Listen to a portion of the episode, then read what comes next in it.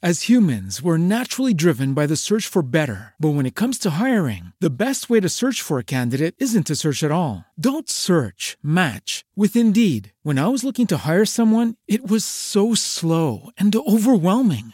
I wish I had used Indeed. If you need to hire, you need Indeed. Indeed is your matching and hiring platform with over 350 million global monthly visitors, according to Indeed data, and a matching engine that helps you find quality candidates fast. Ditch the busy work. Use Indeed for scheduling, screening, and messaging so you can connect with candidates faster. And Indeed doesn't just help you hire faster. 93% of employers agree Indeed delivers the highest quality matches compared to other job sites, according to a recent Indeed survey. And listeners of this show will get a $75 sponsored job credit to get your jobs more visibility at Indeed.com slash podcast. That's Indeed.com slash podcast. Terms and conditions apply.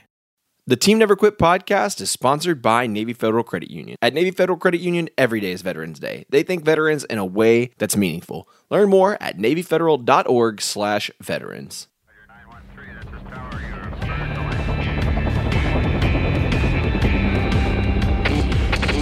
Never Quit. Team Never Quit. Team Never Quit Radio. All right, everybody, welcome back to the TNQ podcast. I'm your host, Marcus Luttrell. Every week, it's my job to fire you up, to ignite the legend inside of you, and to push you to your greatness.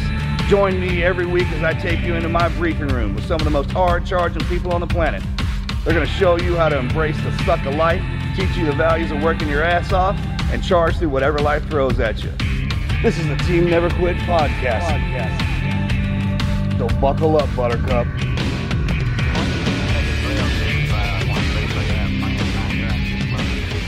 What's going on, everybody? Welcome back to another episode of the Team Never Quit podcast. Happy Monday. How's everybody doing today? Great. Fired Great. How about Yeah. those Astros? Huh? How about those What's up, Astros, Come on. what's up? Go Back Stros. in there. Yep. Heck yeah, what a nail biter last night, but it was a great game. Maybe for the other team, we all knew we Yeah, had that's right. We knew. We knew. You know, we made it, so we're good. Yeah. I have no idea. Patreon. That's a Texas thing. we're- That's all y'all. It is. We'll get into the whole hey, when you're here, you're an. Astros fan. You don't get a choice. Does right. Oklahoma have a team? Oklahoma does not have a team. Yeah, I know. We have Astros. one professional team, which is the Thunder, and that's basketball. Oh. So root for the Astros. Yeah. Astros. That's right. Mm. exactly. yeah. All right, Patreon question of the day. This one could get juicy. I'm just letting you guys know now. What was the most awkward thing that has ever happened to you on a date? Oof. That is a good one. And the room I don't know. I'm pretty silent. smooth. the most awkward thing on a date. That's such a. I, I don't even. I'll go. I'll go. Yeah, okay. Yeah. Why don't you? I wouldn't that? say this is awkward, but one of my first dates, whenever I was in high school, we rode the zipper at the county fair, and this girl, I will not say her name, puked all over me Oh no. as that She was your zipper date? was flipping. She was my date. I had to like take my shirt off, give her the shirt to like clean up. I had to like say like, That was "Hey, nice of you I, to do that. have a great night," you know. and then Oh walk off. I was a Yeah, joke. That was walk it. off, go find another shirt. I didn't Jump need behind that the shirt thing, just back. push up real fast. Yeah, Yeah, exactly. Shirt. Yep. All right, Suck somebody. it in. Yes, sir. Suck it in. I was thinner then. All right. I probably have a lot of stories, but I I like to think in my head I've never had a date before Marcus. So Wow. I won't even go there. Man, I've had some. I I'm, I'm there's trying a to lot rack of my brain here about what. there's some stories. You know, most of those things, though, whenever something goes completely wrong, you just try to wipe that thing out. Like it get rid of never it. happened. Yeah. That never occurred. Yeah. It wasn't a date. Yeah, no, there was Yeah. nothing. Like there was no real. There's no chemistry here. There was nothing that. There's a count. situation. I have a funny Yeah, there you go. story about Marcus. Um, well, I wasn't there, obviously. This was before me, but someone tried to get a date with Marcus by slashing their tire in front of his house. I think that was super awkward. Clever. That's kind of stalkerish. Yeah, it was really crazy. She had I to be hauled. promised I won't do that again. Okay? She had, I think she had to be hauled off by the police. Shame on you. Yeah, John. Yeah. right? yeah, I'm sure. I forgot. I'm trying to think of what. Like, a, yeah, I'm trying to think of one about. Yes, that happened. But um, I remember. I can't remember what city I was in, but I had to go to the bathroom real bad, and none of the stores either wouldn't let me in or didn't have one for like 50 blocks. So I had to run through this, through the woods, into the forest, across the street, and into the next just to find a restroom, and then come back before anybody knew anything was going down. So you went and pooped in the woods? No, I mean I'm just gonna leave it vague. I'm, gonna, I'm just gonna leave it vague. I didn't say that at all. Maybe I found a restroom, maybe I didn't. All I'm saying is, Did it make a sound like a bear? If bear poops in the woods, it make a sound? All I'm saying that is, goes? is that I, it, I had to go to the restroom. That's it. Well, if you would have peed, Hey, I totally had bubble guts I on know a date you'd once. pee on the side of the wall. It just happens, okay? It happens. I did take my clothes off and jump in the pond to get a golf club. Uh, Oh, that's a great story. So on one of our very first dates, um, Marcus and I, I went with him to. He had a speech in Napa Valley, and the um, where the speech was was at a country club, like fancy country club in Napa Valley, and they had a golf course. We didn't bring any golfing clothes or anything, but we decided to go play around. We had some time to kill, so we're golfing, and Marcus hits. He didn't hit the ball. He swung and like spun around maybe oh, that sounds One big or two. right there. one or two times. I mean. and it was a bad swing. And he was, oh, he was so, take that out. Take that part Did you out. have Happy Gilmore? yeah. Yeah, I was going. No. I think I was going for that. This Actually, was a Happy Gilmore moment. Yeah, yeah, matter of he fact. was so angry that he had just missed the ball. He threw his club up in the air, thinking it would land, you know, right it was one of our behind first dates. I was trying to establish dominance. Yes. Well, it understand. Let him ended know who's in up charge. Yeah, thank like you. immediately. Appreciate that. It worked. it ended up landing in the it never worked. pond behind us. And we rented these clubs, and he's like, I'm not paying $400 for a freaking club that they're going to charge us for.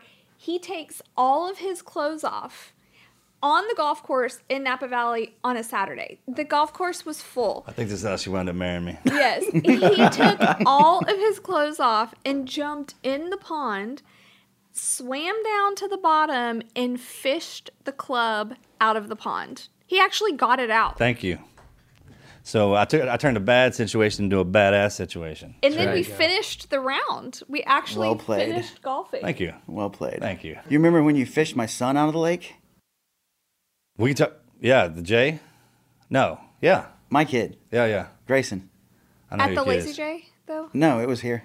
Oh, really? Yeah, it was at the pig roast. Like, we did that's underneath that big awning thing, and you guys Yeah. were over by the lake, and he bloop, went in the oh side. Oh, my gosh. It was you, Morgan, Axe, and him were thought it was standing over there by the lake. I thought that was the Lazy J, too. I don't thought know. it was here. No, it's the J.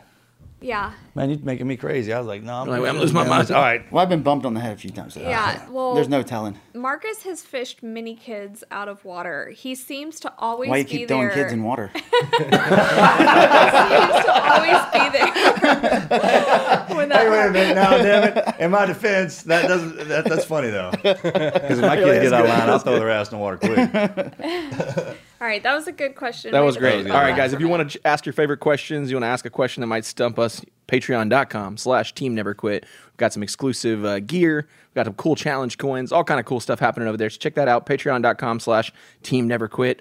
We have got a great guest in store for you guys. Travis Osborne served for two decades as both an airborne ranger and a Green Beret. Travis was a special forces medic who treated Marcus during the rescue operation. He did 17 tours in Afghanistan and Iraq and was awarded the Bronze Star 15 times. Travis, welcome to the show, man.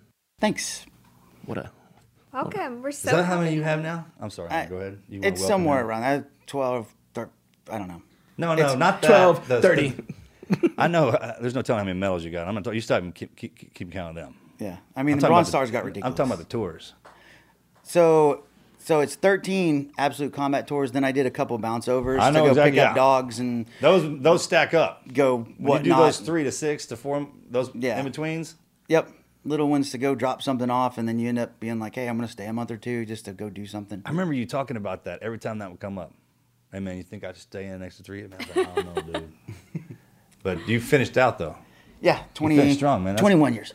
And then I bounced out. There was so, Well, two brand new hit, dude. All right, stop. All right, I'm- I'm jumping Yeah, all let's over the go place, back. man. Let's take This- it this back is a and great get to story. know him. I'm sorry, man.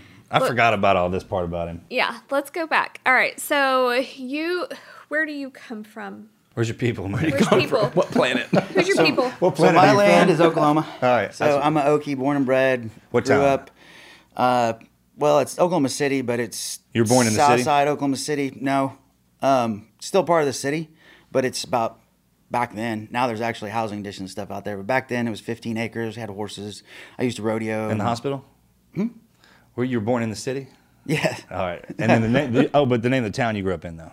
Yeah. It was in Oklahoma City. Oklahoma Oh, okay. City. So it's kind of a weird place out there. We went to I went to Oklahoma City schools, but then part went to more schools. Then we got mail from Tuttle, and then our water bill was from some other town. So we were kind of out there in the middle of, of nowhere. And uh, it was like 10, 15 acre plots everybody had out there. So my mom used to barrel race. So then me and her, we rodeoed and did some team penning and So you cutting. got military in your That's family? You grew up on a farm too. So yeah, a little bit. So um, Grandpa flew B-17s in World War II, and then B-29s in Korea, and Oh, then nice. yeah. So he's the one that he did a lot of raising of me because mom was. So my parents got divorced like when I was five, and then mom worked at Tinker. She worked for the Air Force. Then she remarried my stepdad. He worked at Tinker and worked for the Air Force. He was engineer, chief engineer for the B-52s for the U.S. So when I joined the Army, they were super happy because Really? both of them were Air Force. Oh wow, Because we tell everybody to join the Air Force. Do you do that? you do. Yeah, I know. my- SEALs do. Seal, you Oh, do yeah. too, right? Yeah. I got that from them. When, that's when I ran into. I think you uh, missed the sarcasm, and they were super happy. Yeah, yeah, yeah, yeah. yeah, exactly. I know what I'm talking about. Right. I was like, the first dose of Air Force I got was at 18 Delta when we patched up over there. All right, but back it up. You got any brothers or sisters? Uh, steps and a half. So I got a half sister, uh, younger, Ashley, between my dad and stepmom, and uh, then I have an older stepsister on that side of dad and stepmom, and then on mom and stepdad's side. Yeah, it's You're complicated. like us. I'm actually Yeah. an We only got the- child, but I have like eight brothers and sisters. I get it. We got that going on here too, man. yeah, I know. Same and thing. then on uh, mom and stepdad's side, I have an older brother and older sister. That's a hybrid family. Yeah. That's what we got going on here. We're hybrids. Hybrids. Yep. Um, so you grew up. You, did you know that you wanted to go in the military right after high school? Well, I told my mom at 10 I was going to go be a Green Beret. Is that true? That's absolute. You can call my mom, Was that from Rambo? Or GI Nope. Joe? Who gave you that? John Wayne. John Wayne. Green Berets. That's a Yep. good one. Yeah. Still John Wayne fan? Always. Me too, man. I saw the Always. coolest Freaking- painting of John Wayne this weekend in Round Top. You might be getting some John Wayne memorabilia in the mail. by Yeah. we love John Yep. Wayne. John Wayne, the Green Berets, saw that and was like, that's what I'm going to go do. Told my parents at 10. I mean, it waffled sometimes, you know, then it was talking oh, about, oh, sure, I'm going to yeah, be a veterinarian, and then like whatever else. But that was always there. And then most of everything that I did after that had something to do with that. I turned into a little militant Aw. SOB. Did you wear uh, camouflage to high school? No, I didn't wear it to high school, but as soon as I got out of school, I made my first. That's what I'm talking about. There's a difference. I made my first ghillie suit at 11. Oh my gosh. Oh, I still wanted to be a ninja. Me and my then. grandma built it, and I bought a book called The Ultimate Sniper by John Plaster, and read that thing front to back. Made notes. Made my own ghillie suit at 11, and I used to go out in the woods You and still try have to, that book? Yeah, Go and try to go sneak up on deer. Oh my gosh. How 'Cause I wanted to- funny. Well, that's how that originally started. The game was I wanted to touch it. You ever get that done? Nah, not quite. I got really close a few times, but never made it. Then I'd go. Then I'd go hunt skunks oh my because they could fight back. Were you the smelly kid? No, I was not. Because I was good. Because I was good. All right, all right, all right. So, uh, hey, take out because there's young when the young ones listen to this. Like, man, how do you guys get into this?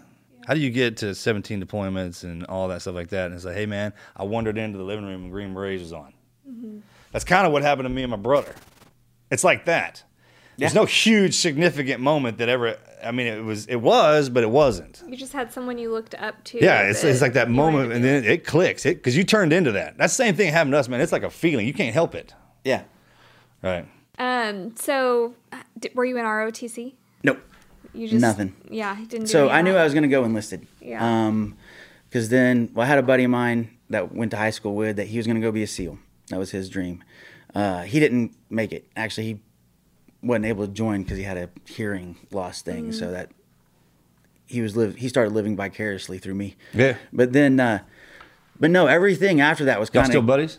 yeah. Good dude. Yeah, he lives in Dallas now. But yeah, I got some buddies like that too. They couldn't get in because of whatever reason. So Yeah. they it doesn't mean that we stop being friends at all. yeah. I mean, you can't fault somebody for that. Medical or even lifestyle. Some of the like- best dudes I know are, got faulted out for that. Well, Yeah. you one of your best friends went into boot camp with you and didn't make Yeah. regular boot camp, and they're still really, really close friends. Yeah. Yeah. I mean, you don't lose them. You don't fault them. Everybody's like, "Oh, thanks for your service." Such a, you know, Hey, if I could have been a doctor, I this, but would. like, you know what? It- I mean, that's cool. People are like, oh, I was going to join, but dude, life happens. Happens, yeah. like You don't even have to say this is- that. that career is what I made a career. It doesn't mean you have to make a career. I'm going to think anything else That's because right. you didn't. I mean, Yeah. you We did don't you, think and like that. Actually, you probably made more money than I did, so good for you.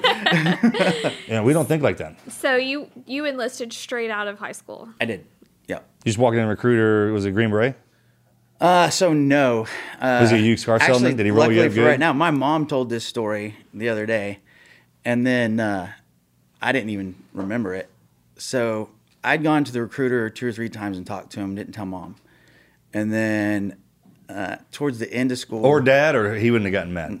I didn't tell anybody, and so because I knew I had an idea of what was the So, your, is it matriarchal? Is your mom worse than your dad? Like when it comes to the beat downs and the Well, when you there's- get scolded. I got so I got the mom and stepdad on one side, and then dad and stepmom on the other side. But moms on both sides ran the show. Yeah. So That's what I'm talking about. both okay, moms yeah, did. That's what I'm talking Stepmom about. and real mom All right. both ran the show in whichever house I was at. But yeah, so uh, I went in. Apparently, this is according to my mom. I don't remember this story, but apparently, towards the end of the school year, I came in to mom said, "Hey, mom, I got somebody that I want you to meet." And she's like, "Okay, that sounds fine." And I was like, "But you got to make me a promise." And she's like, "What?" And I was like, "That you won't shoot him." Yeah. And she's like, "Well, I that's had do kinda that with my mother too. Yeah, I know. I know your mom. I know. That's they why. could be related. Your mother and my mother. that's why I drive 20 miles an hour down your front driveway when I come in. Dude's talking about, hey, stand, yeah, let's speed through. I was like, not right here. Not in front of mom. Mom, mom, she didn't like. Mom that, might man. shoot us. She might shoot. I got a new truck and I don't want holes in it yet. Oh yeah. All right. So then, uh, so I made her promise that she wouldn't shoot him, and then uh, brought the recruiter in to talk to her. That Oh was Wait, wait. You, that dude went to your house? yeah, yeah, Oh, nice. yeah. nice. So sit down and she talked to him, and I mean, I was wanted her. Oh, did, I did, wanted did he her know that your parents were do it, military?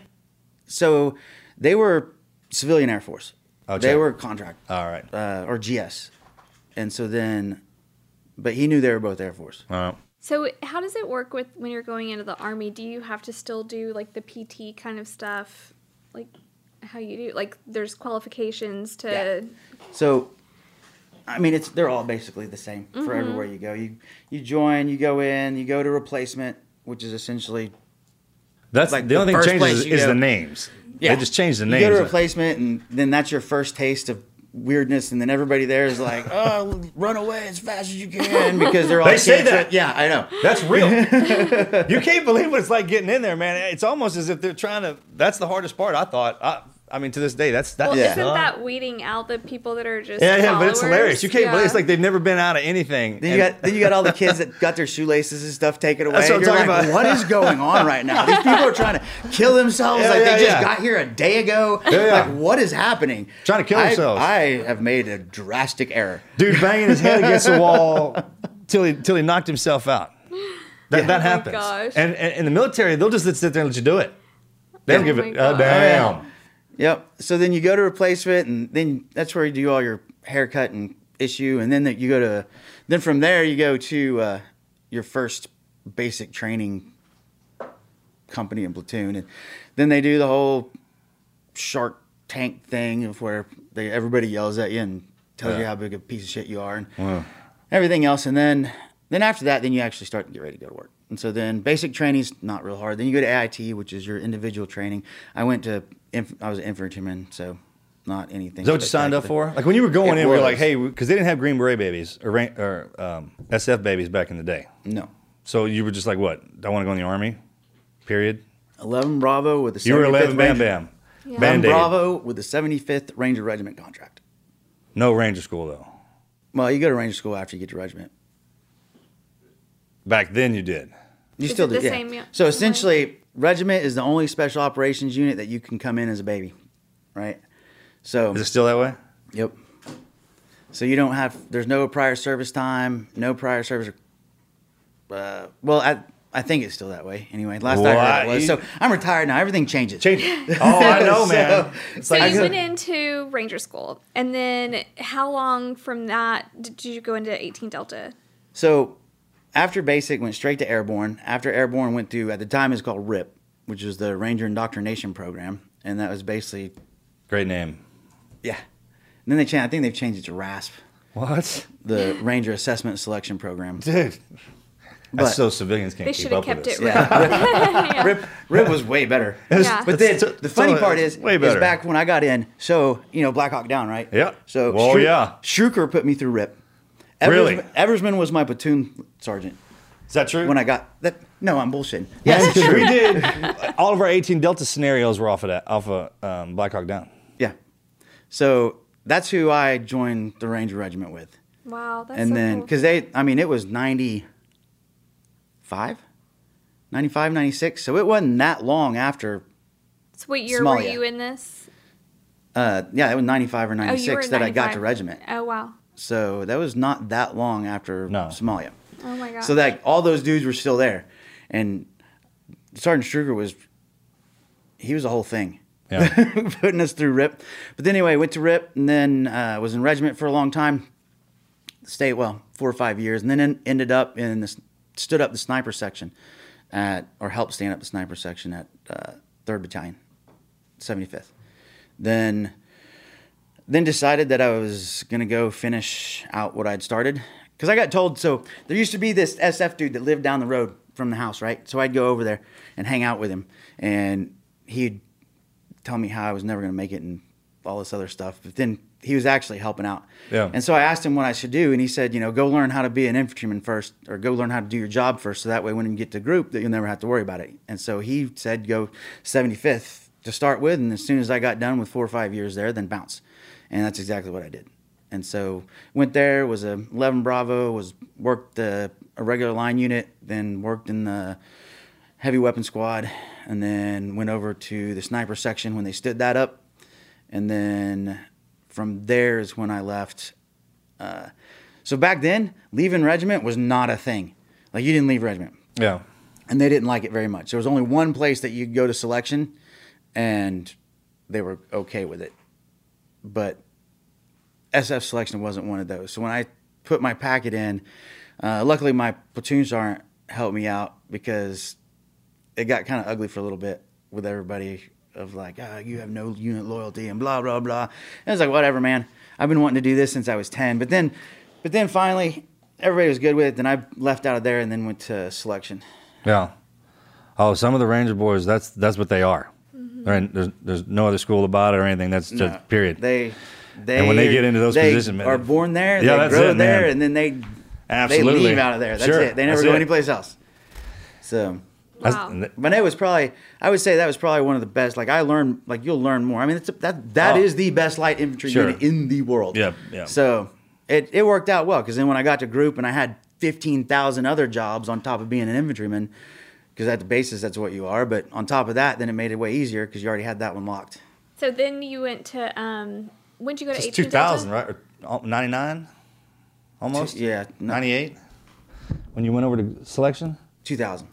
Check. Well, ninety nine. Yeah, ninety nine. Uh, Two thousand. Is selection 18 Delta? Basically. Basically, yeah. There's, It's there's all part of the Q course. So the Q course, uh, I have no idea what the What it's Q course now, looks, yeah, check. looks like now because they were in the process of changing it. It's changed like 15 times since I went through, but But isn't that when you went through in 2000? Yeah, so right when I was getting there, he was a class ahead of me. I, Oh, I- I- really? yeah, I checked on Funny. board, and uh, yeah, we've been together. Our frick. Yeah, so for listeners, it's funny because um, Marcus and Travis were both 18 Delta, and that's all 18 Delta. No matter what branch you're in, you that is an Army course. It's a Special Forces through. Army Green Yeah. Beret trained medical program. It's a Special Forces Medical Sergeant. so SEALs aren't. So- We're not corpsmen. We're not Navy corpsmen. Yeah, And we're yeah, a lot of Special people Forces say medics. that, especially on social media or whatever. They call Marcus a corpsman or you know And I'm not. corpsman I never went to whatever. corps school or anything like that. He was never a corpsman. He's 18 Were you IDC? Delta.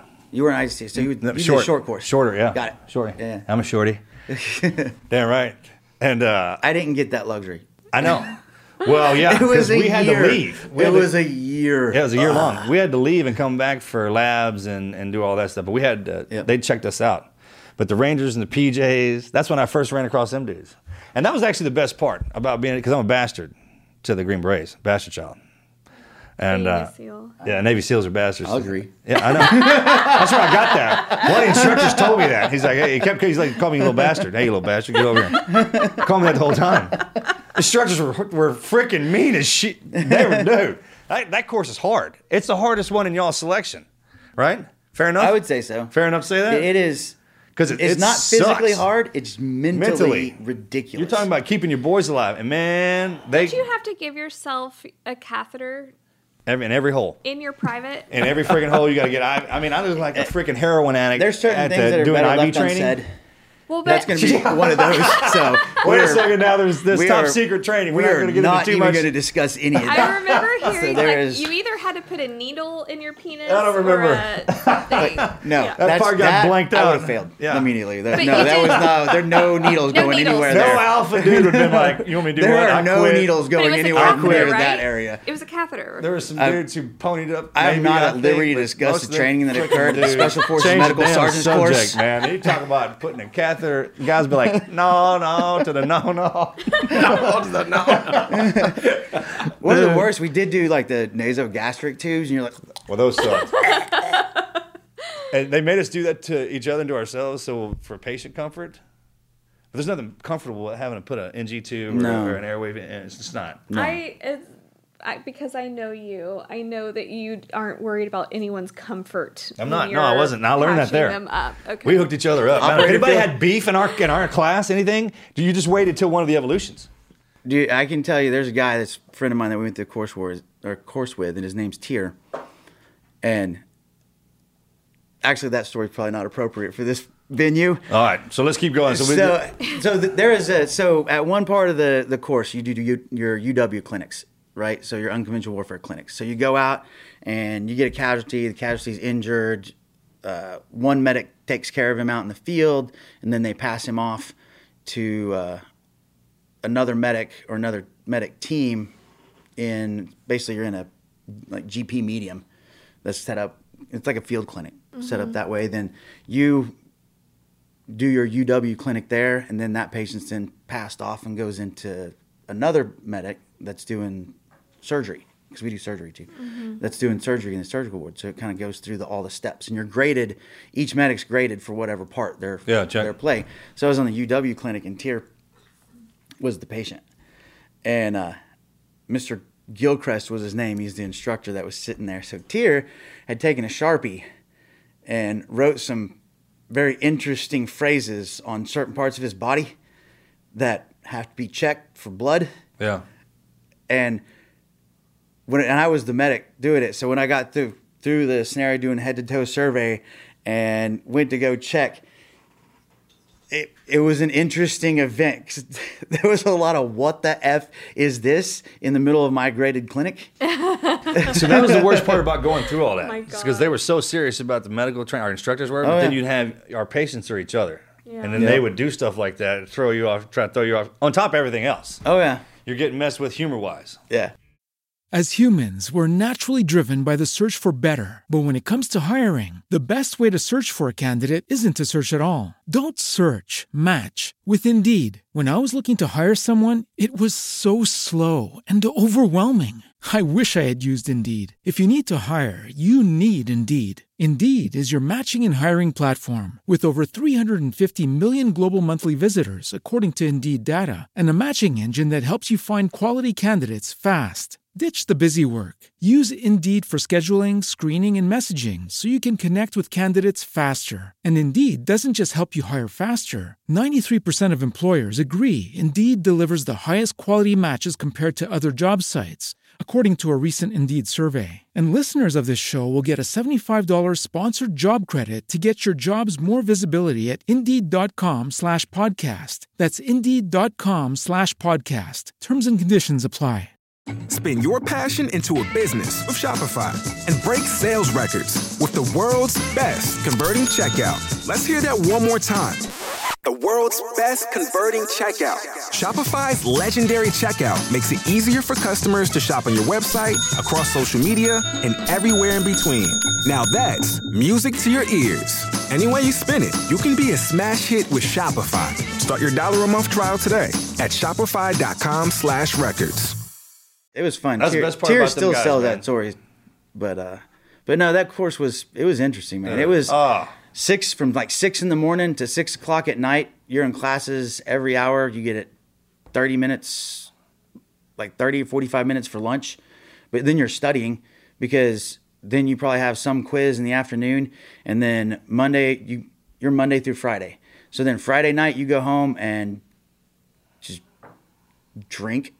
And then you do that on Saturday Uh, that's or right. something. I mean, you got to break the tension because You're you're, fed just like, on, I dude. am There's just nothing- there's nothing to do there. Yeah. Yeah, I'm dead. And so then you do that Friday and then maybe Saturday, but Sunday you're back on the ground studying hardcore because Monday you have a pass fail test. Literally. Every, every Monday. Okay, and then we're going through selection. So you're talking about how much money they've dropped in just to get us there, and and you, if you fail one of these tests, you, they, you get one chance to come back, and then Mm-hmm. And not only pass it, but you had to pass it with a 74 and a snowflake. Is that what we called them? 74 and a snowflake. And if, if you failed it, you got your ass whipped. Then they kicked you out. You went back to your unit. It, it, I hate that was the hardest school I went through. I hate to go. Yeah, and it was a year of that. So essentially what they were telling us was it's about a four year doctorate crammed into a year. Right. For the hours wise. Oh my gosh. And yeah, it's ridiculous. Okay, so But you did lot of fun. 18 Delta, and then you were you were already in group, so you were already a Green Beret when you did that. No, so that's part of the Q course. The whole Okay. qualifications course Two starts different out things. with selection, mm-hmm. and then once you're selected, then you start the Q course. Q course, the first thing you do is small unit tactics, so mm-hmm. everybody can be an infantryman. Because I mean, you have cooks and all kinds of other MOSs that are coming Yeah. that make it. Everybody shows up there, right? Yep. Yeah. You have small unit tactics. Then after, thi- well, this is when I went through. It's completely different now. Then after small unit tactics, you went to MOS. So MOS phase. That's where you go, like the Special Forces Medical Sergeant's course, and all the other MOSs are all different lengths of Jobs. time. Yeah, all the other jobs. I mean, you have your commo guys, your engineers, uh, medics. Demolitions. Yeah. Just all kind. Yeah. Yep. And so then, the, and your alphas, which are officers, Oh, that's right. Do you get to pick that, or is that kind of thrown at y'all? A little bit of both. right, you check. can put your requests on there, and then they'll they'll listen. Hey, what do you wanna do? Sometimes if they need people, but then I did not want to be a medic, but they said they looked took one look at my GT score, and they're like, "You're gonna be a medic," and I'm like, "I don't want to be a medic," and they're like, "Oh, that's too bad. You're gonna be a medic." Now you're Oh, definitely no. gonna be a oh. medic. So I'm gonna go. So then I decided I was gonna go be the best medic I could. So All right, so you, we're, and I okay. ended up you- honor grad out of that course. then you Oh, went wow. to Somehow somebody made a huge mistake. Oh my gosh. after after Q. Then you went to what group? Where'd you go? So then after the Q course, then it's language, then SERE. What language are you again? Are you? I'm I'm horrible French. like I That's don't, actual language. that I don't too. speak That's an any actual language. French anymore. you know that horrible French? it's a it's a language they teach it. And, I've only used it like once, and that was in Spain. You'll yeah. figure that Mojo out. ha- Morgan has that too. So here's a, here's a story about that one, just the French side of things. Never used French. uh, We were supposed to be covering sub-Saharan Africa. Like I went to Africa like once. Yeah, Tunisia, right, and all that. like area. Mali, Tunisia, uh, Senegal, Yeah, yeah, like yeah. all that. So I went there like once or twice, maybe. The rest of the time, Iraq, Afghanistan, like all that crap. So I never had a chance to use it, so I didn't really. Did you try? it Are you all. sure they don't speak French down there in Afghanistan? They don't. They don't. I did. I tried. are you trying? I did. They're I mean, fancy, man. they They're speak- fancy. I don't know, man. I just think that, that I don't know. All right. They speak choice French words because if you yell at Yeah, them hard exactly. enough, they'll do it. But No, no, no. anyway, you'll understand what I'm saying. yeah, whether you want to or not. Yeah. So then, uh, so I end up in Spain, and we were flying out of Afghanistan on C5 or Iraq on a C5. Had all our stuff. This is when I was working for the CRIF for the hostage rescue guys, and then so we landed in Spain. Of course, plane broke. Yeah, yeah, yeah, yeah. Check. All right. Yeah, Roger that. Plane broke. Yeah. And so uh, had a little time to decompress there in Spain. Had a great time. Then we went back, and then we got on the plane. We were getting ready to fly back to the U.S. It was getting close to Christmas, and then the plane actually did break. And so then they were like, "Hey, keep you guys need to keep coming back for the next few weeks and see when." You know, it's going to be fixed. So Next we kept weeks. coming back every day for a little while. And then finally, they were like, look, we have no idea when this thing's, it needed a whole new, like, left side engine. Like, Yeah. it was just trashed. So then we were out of the bar, met a Navy rotator crew that was coming through. I don't even know. It's like a 727, whatever they fly. They just end up flying Navy guys around and dropping them off at ports and picking them up so they can catch the ship when it comes in. Yeah. And they were headed back to Norfolk and they were empty.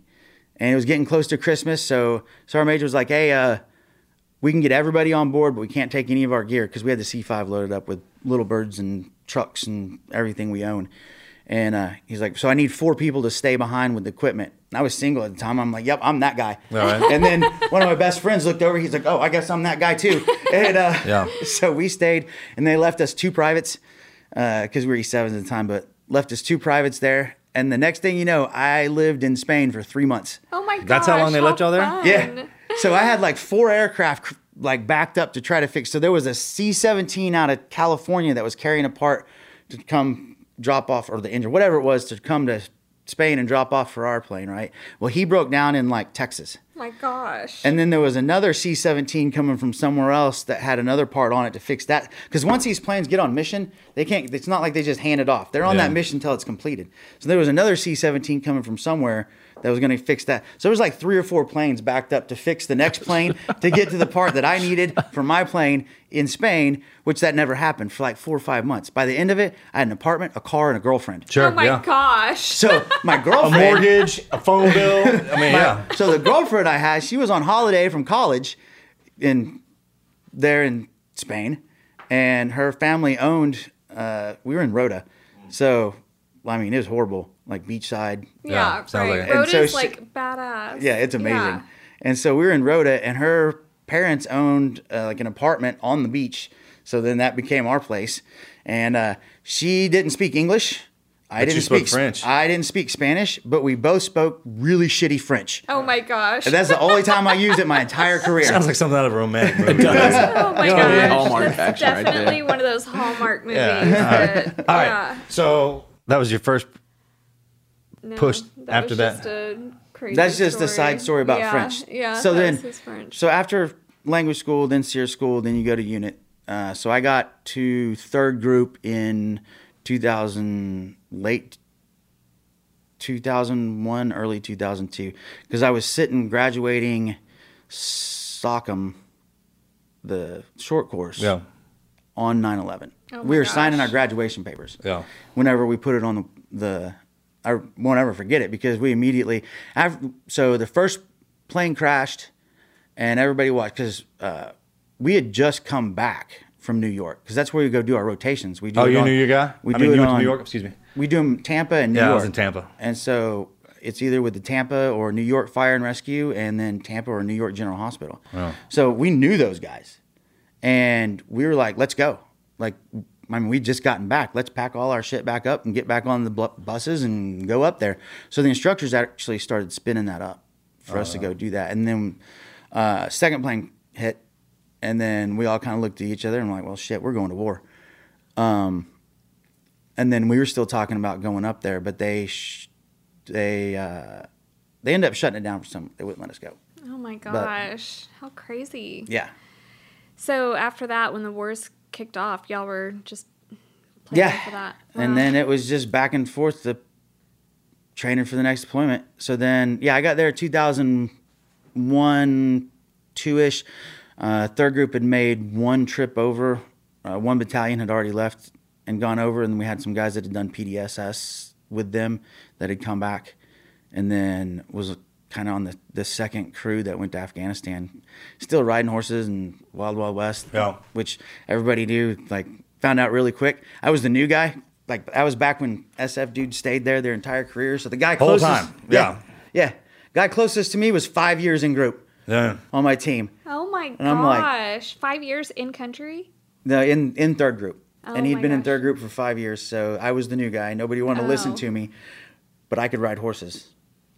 So that gave me a leg in with So all the that boys. happened to me over there too. So were you on boys the came- horses? That like that movie, the um, what was it called?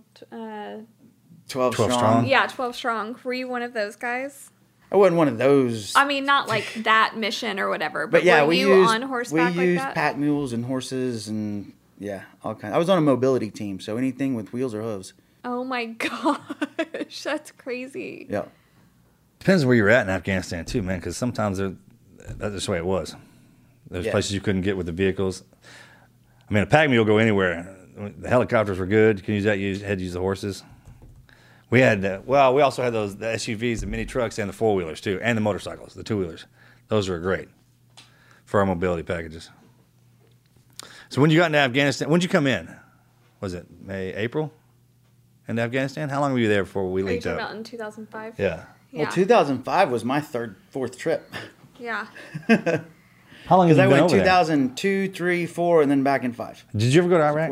Mm-hmm. I went to Iraq in 6. And So right after we got done. Yeah. Yeah. Because then I moved, because I moved over to the SIF. That's right. So let's go to 2005. 2005. When did you get there? It would have been early that year because I think we hadn't been there for a long, long time. We got before there in that. So April. That was that the seasons it were would have just been changing. about probably around the same time, some give or take a month or two, because we'd only been there a month or two before that, and that was in what June, right? June. Yeah. mhm. Yeah. And so we'd been there for a month or two. We went straight to Jalalabad because that's where we'd gone before. Oh yeah. So we were at J-Bad because Did you get your old room back? No, because we built a new house, but then the Marines showed up and freaking JSOC showed up. So we took, so we were living in a safe house downtown J-Bad for like two trips before that. And it was pretty cool, but it was like a safe house downtown. We had neighbors and like we'd look over the fence and be like, hey, How many neighbors, were y'all running cooking eh, Goat, huh? How many of y'all run with? 12. Yeah, check. Plus all the locals. Check. Yeah, yeah, yeah. And so we were living in a safe house downtown, and there was another government el- entity that was living there with us, and then there was a Navy entity that was living there with us, and then it was us. Yeah. And then, uh, so we had these three houses, and that was not a bad gig there, but it it was. I mean, you had neighbors. It was in the middle of the city, and so we were like, man, we need to get out of here. And so then we went and took a little piece of land out by the airfield. Uh, in Jalalabad? Yeah. Yeah. So people now are going to look or listen to this, or the guys that went to Afghanistan later on, and they know Jaff. Now it's Jalalabad Airfield. Well, back then we had to clear that thing landmines every time we went out there. Like there was no lights, there was no nothing. Resupply C-130s come in. Our CCT dude would run out there and drop lights on the runway. C-130 was a lollipop runway. C-130 would come Oh, yeah, in, when it would rain, flip around, yeah. and they start throwing boxes off the back because about 10 minutes later the mortars are going to come in and so they're throwing all the boxes off the back flip around and boom then off they go that's all that was there there was nothing and so then we're like hey we're going to move out there to that airfield uh, there's a lot of land out there it's a good spot it has a runway so we can not have to drive through town every time we need to get somebody in and out of anywhere so we talked to uh, some general dude out there and somehow managed to talk him into letting us have a piece of his runway. And then um, we were just being nice with that one, so we didn't just have to go take it. But Were y'all pretty busy on that deployment before before you had to come get me? yeah, Y'all were? Yeah. What were y'all doing? Uh, we had six provinces that we were covering. Really? Yeah. So what was the call like when you? What were you doing? Yeah, what were y'all doing when that happened? Like I said, we were covering six provinces, and we were had decided to basically go do a once around the world of all the provinces. So we hadn't actually had. Now that I think about it, we hadn't been in country that long because this is the first time we're going to go make this big, huge circle around all the provinces we were covering and meet all the provincial leaders and all the who's who's and the ANA and ANP and all those guys that were all out there. And we'd been out, and I th- I think that was that time, but we had been out for like four or five days. Uh, and it, it was either we had been out training or we'd been out on that patrol. I can't remember which one, but we were literally just coming back in the gate. And reason we were coming back in the gate because we'd been sitting out there at a Ron site and it was 150 freaking degrees, and I looked at Bo, our team star, and I was and uh, was like, "This is ridiculous." And then we all kind of agreed that it was ridiculous. And then Bo and the captain were like, "You know what? Let's go ahead and head back." And so we headed back because we were all melting. And it was just miserable. and And those two guys you just mentioned are great. yeah, Dude, Bo and yeah. Bo and all right, Kent. Yeah. Yeah, and we were everyone was just miserable, and so then uh, so we were headed back in, and we got the call like pretty much just as we were coming in the gate. Uh, Were y'all the only team out there? Yeah. Yes, I think so. Yeah, we were only we were the only ones out there at that time. There was another team that had been out there. Um, well, we replaced one team before, and then I don't think they backfilled us with another team. The with two teams. That's the same thing happens to was us, yeah. It was just the three two or three six two at the time, but three two three two later. But All right, They- so you come in and what is it? so we get the call. They said, "Hey, uh, you need to come up. You know, where you guys at? Come up on comms." And they're like, "Well, we're just this is Bo and Kent." And they're just like, "Hey, we're just coming back in the gate." And they're like, "Hey, get on the red line when you get in." So they went immediately went back into the ops end, and Bo was like, "Hey, start refitting the trucks because we are like, well, this is abnormal. Something's coming. Something's happened somewhere. We're gonna do something." So we started. Oh, you can feel that? uh, yeah. You I said mean, everybody's running around. No, I mean, there's nobody there. I mean, it was our fire base, right? So when we were gone, it was just like the contractors and our mechanic and cook, and there was the only people that were hanging out at the fire base while we were gone. But so, but when we came back in, just the way that call came across, it's not. You know what's out of the norm. Yeah. They'll be like, "Hey, we need to talk to you." And be like, "All right, cool, whatever." But the way that came across, Check. then Bo was like, "Hey, let's start refitting the trucks." So we were refitting the trucks, food and water, and ammo, and everything else, and we were getting ready.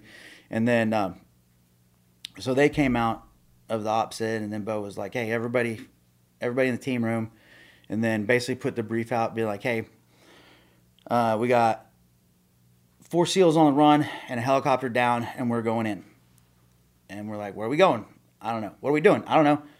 When are we leaving? I don't know. But get ready. And we're like, well, shit, let's go. So then everybody starts getting everything ready. We start refitting the trucks. We And start it's like that. refitting gear. We start refitting everything. And everybody's like, what are we doing? Like, can somebody? So then they're like, I don't know. And so this plan's evolving as we're packing and getting ready. And it's not our plan. It's because we're we're on the tail end of this dog, just trying to catch up to what's going on. And it started off that we were supposed to be going up to the north side of the Korengal and setting in blocking positions, is what initially came through. And then up to the north side of the Korengal, set the blocking position, then we're going to start pushing down into the Korengal at some point.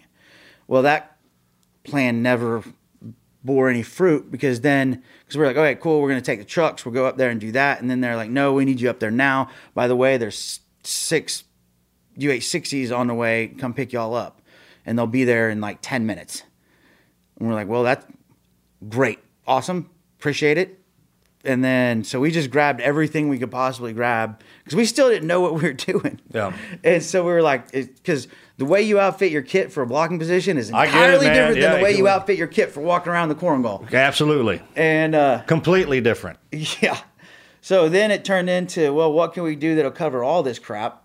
So then we just end up bringing everything. And uh, Kid sinking it. yeah. Yeah. And so, and the, the Murph, our little local partner force that we'd been working with, It was they- called the Murph. the Mobile Reaction Force, Murph. Oh my gosh. You can't believe the Just- similarities of yeah, all this. very, yeah, telling to. All right, go ahead. Okay, go ahead. And so, yeah. And so we told them where we were going. Next thing you know, those guys start dragging out, like they didn't know we were flying on helicopters. They got start dragging out like recoilless rifles and like trailer mounted Zooks to take with them. We said we're going to the Korengal. They said, "All right, we're going to bring everything. We're going to bring all the big guns." Yeah. And then we were like, "No, no, we- we're getting on a helicopter flap there." So they managed to keep a couple of recoilless rifles with them, and then uh, then that was that was the first time we kind of figured out where or what we were doing. Then a while we were waiting for our helicopter, then there was a uh, 160th 47 that landed Okay.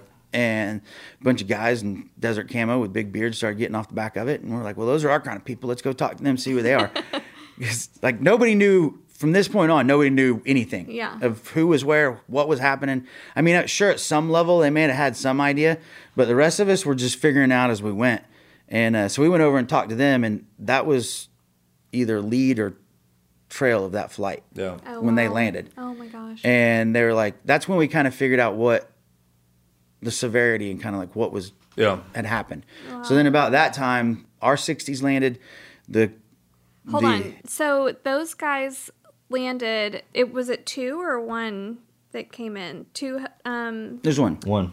two helicopters came. it so, was one So was it them coming back? Yeah. Yeah, it was them. Oh my Yeah. gosh, that like makes my stomach sink. yeah and we didn't know that at Oh. the time they really didn't say much about that they Oh were just gosh. telling us what was going on they Yeah. said they had one go down they had four guys on a run i still didn't know who you were i just knew hey there's four seals that were at sr site and they're all running and hadn't had comms with them. They were heavy contact, blah blah blah. And we were like, well, shit, let's go do it. And so we got on a helicopter. So there's a lot of comedy in a lot of this. I mean, it's sad. Right. No, I'm I sorry, know you got you got no, tears. I've got tears in my it eyes makes just me because feel I'm bad. thinking about those guys coming back from that. But, But, they, there's a lot of ridiculousness in this. And so there's you a certain point that have you just have to be like, yeah. You can't believe is- it. There's so much. Yeah. this is insane. What is happening right now? Yeah. So then, um, You're Ignore talking about somebody who are always trying to be we're like we're squared away, the way we train, the way we're methodical and everything we do. And I, I guess we do that before these moments, but it, it I know. I just it was like an immediate hit. I could just feel like what they just came back and oh my gosh, that's that's hard. But I know you have to be comedic in these situations because I know that they were on on the ground just to get through it. Um, yeah, so ignore ignore my But yeah, no, would never ignore you. You kidding me?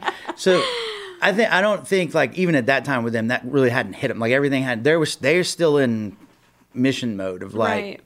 right. I mean, you kind of put all that shit in the deep freeze, and you don't get it until you don't unpack that till way later if you Right. unpack it at all. Yeah. And then then you end up where all of us end up now, Right. trying to get help of unpacking stuff that was so packed that I get it. it's Yeah. it's way at the bottom of the freezer.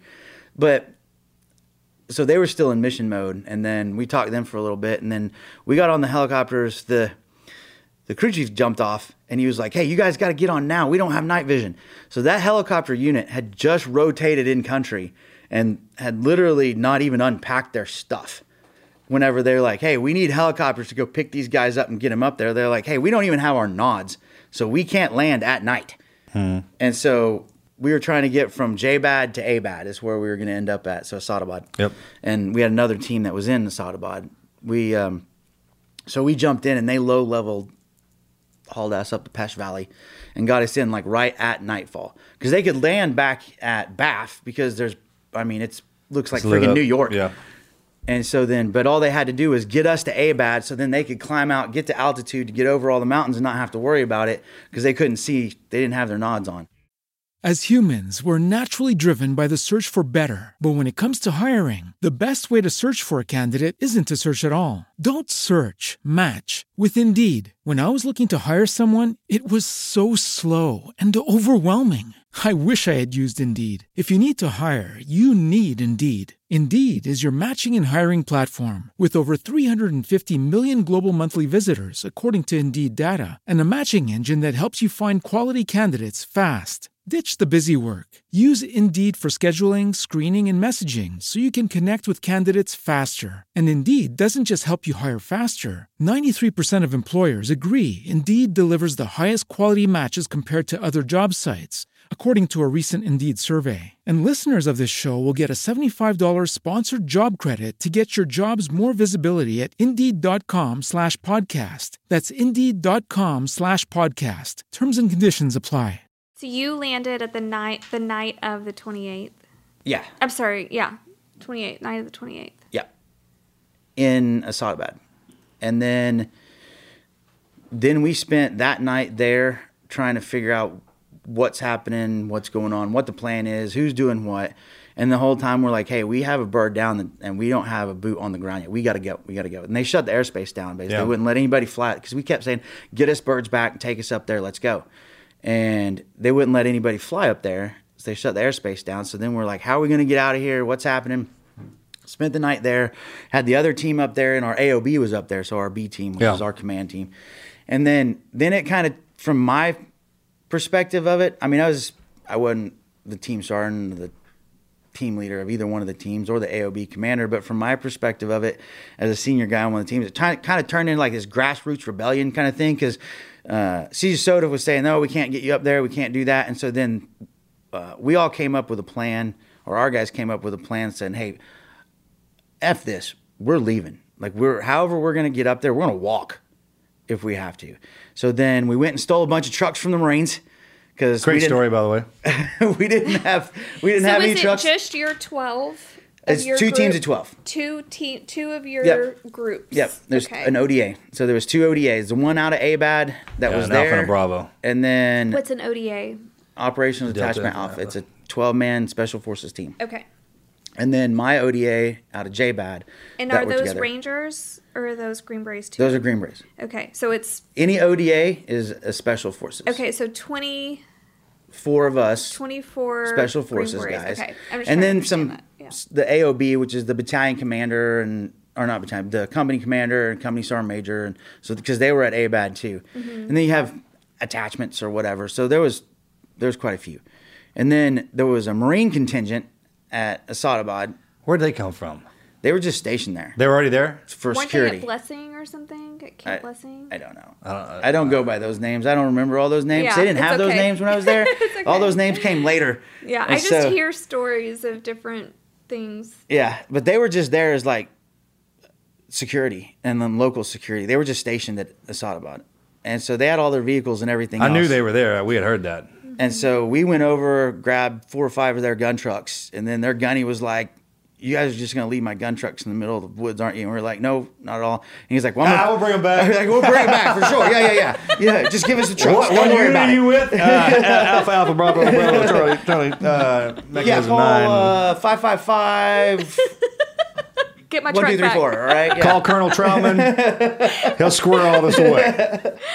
Oh my gosh. No, literally. That's like. I understand. I'm not making that up. That's exactly probably There's what a happened. reason why SF guys are known for beg, borrowing, and stealing. kidding, So we- we make it happen camp. with You more can't or less. It. Big seals, right? I mean, man, when you run across these dudes out in the middle of nowhere, you'll know it. Oh my gosh. So the movie Green Berets, there's a guy on there called Daniel San who's the engineer, and that dude comes up with like everything out of nowhere, and that is that is what we do. Yeah, like a MacGyver. And we Or- will beg, borrow, steal, and trade, even if it's not ours that we're trading with, Oh my to go get something we need. That is so funny. I can always tell when we would go into a camp after y'all had been there because everyone would come up wanting to uh, borrow and barter. Oh, yeah. I know you got some good stuff, and then they, would, you know what I mean? They're the best barters, aren't they? Them dudes Oh, can trade.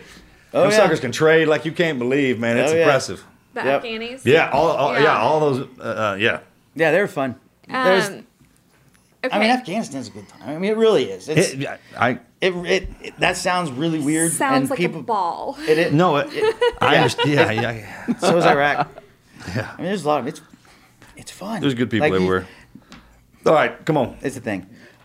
Where where are we? Okay. Yeah, so you just stole trucks from the and then so we decided grassroots kind of rebellion. Then we are like, hey, we're we're putting boots on the ground and whatever it takes. So that next day, we put the con op in through CJSOTF. We grabbed a bunch of gun trucks from the Marines, loaded those up. The ODA that was up there had all their trucks already, and then all these people started showing up. I was So going to ask you, are like, people just rest- running in, kind of saying, "Can we go?" The rest of ten, uh, some dev group dudes, Yeah, some other dudes. dudes. So some other dudes showed it was up. then some- And I was like, then there was some other dudes, and they were like, "Who are you?" We're like, "Oh, I'm so and so." Oh, okay, cool. Come the o- on, we're the other it's a- dudes. It's Yeah, a party. man. Everybody's going. And so, There's Americans everywhere stuck out there, man. You can't and believe. So, and so then, by the time we got done, we headed out, and then we head out Abad like that next night, and we were like, dude, we're gonna get the shit blown out of us whenever we get out of here because it wasn't like it was a big secret. This giant convoy was forming in Yeah. Abad Yeah, yeah. to leave out. Luckily, amazingly enough, nothing happened. Uh, we drive back up into the mountains as far as we can get. So we were actually coming at it from like the backside of the Korengal because we were like, we're not driving straight into the Korengal. That's just dumb. Um, because like I'd been up in the Korengal for a long time prior to that. Our team was kind of we did a lot of mountain stuff and we went to all the funnest places: Chalk Valley, Korengal, Wazir, uh, Good for you. Tora Bora. Yeah, like, And I kind of did like a really cool like, come see all the fun places in Yeah. Afghanistan. Have some drinks. Have a few laughs. You're a typical yeah. tourist in Afghanistan. Get some Yeah. drinks. Have a few laughs. Yeah, exactly. Look at some fighting positions. Live, laugh, play. Oh, so, uh, Which is the worst, coming up through the backside like that. Yeah, it's steep. It's, it's not an bit. easy walk. So we drove back in as far as we could. How we far could. did y'all make it on the drive? I don't know. It wasn't as far enough. Did you leave them in the woods like you said? Yeah. I know. But at least they had, but at least they had a marine with them. Right? Oh, you left somebody with the truck. We, We left left the guy all with of the them. truck, man. we left all the marines left your there. guy and your truck. Yeah, and so we left all the trucks there. Everybody's truck stayed there. Yeah. And then there was a couple SF guys that stayed back. I think maybe one or two rangers that stayed back because they were like one of my guys stayed back. So Ty Mavidi was our one of our bravos. We'd been up in the mountains like a, a while before doing some other stuff, and he'd like torn his ankle up pretty bad. And so he could gun truck and he could walk a little bit, but he couldn't walk Yeah. that.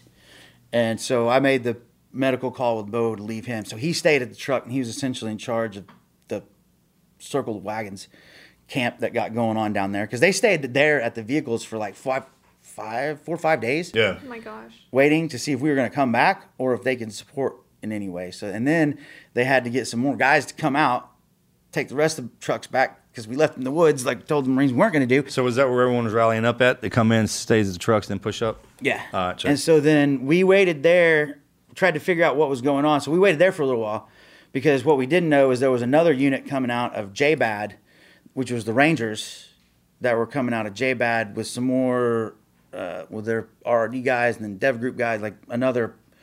And then apparently CJSOTF f- are.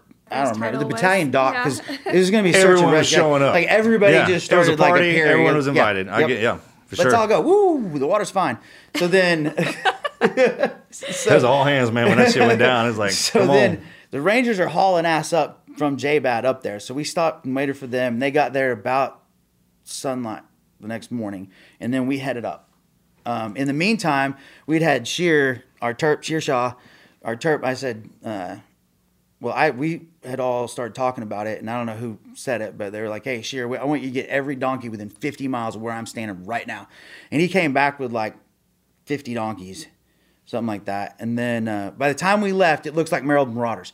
We had like 120 people and 50 donkeys headed up the side of a mountain, moving out. And none of us That's had a ever great worked, story. Yeah, none of us had ever worked together before. We didn't have radio freaks. Our crypto wasn't the same. Our SOPs weren't. The, Old school. it was like. Uh, Grab everything Yep. that kills Everybody, and let's, go. Let's go. Yeah, yeah, Which man. way? That way. All right. I don't care how many there are. Just show me where they're at. That's what so- showed up to get me out, uh, us out of there. For oh sure. yeah. And then so off we went, and we walked for the next three days.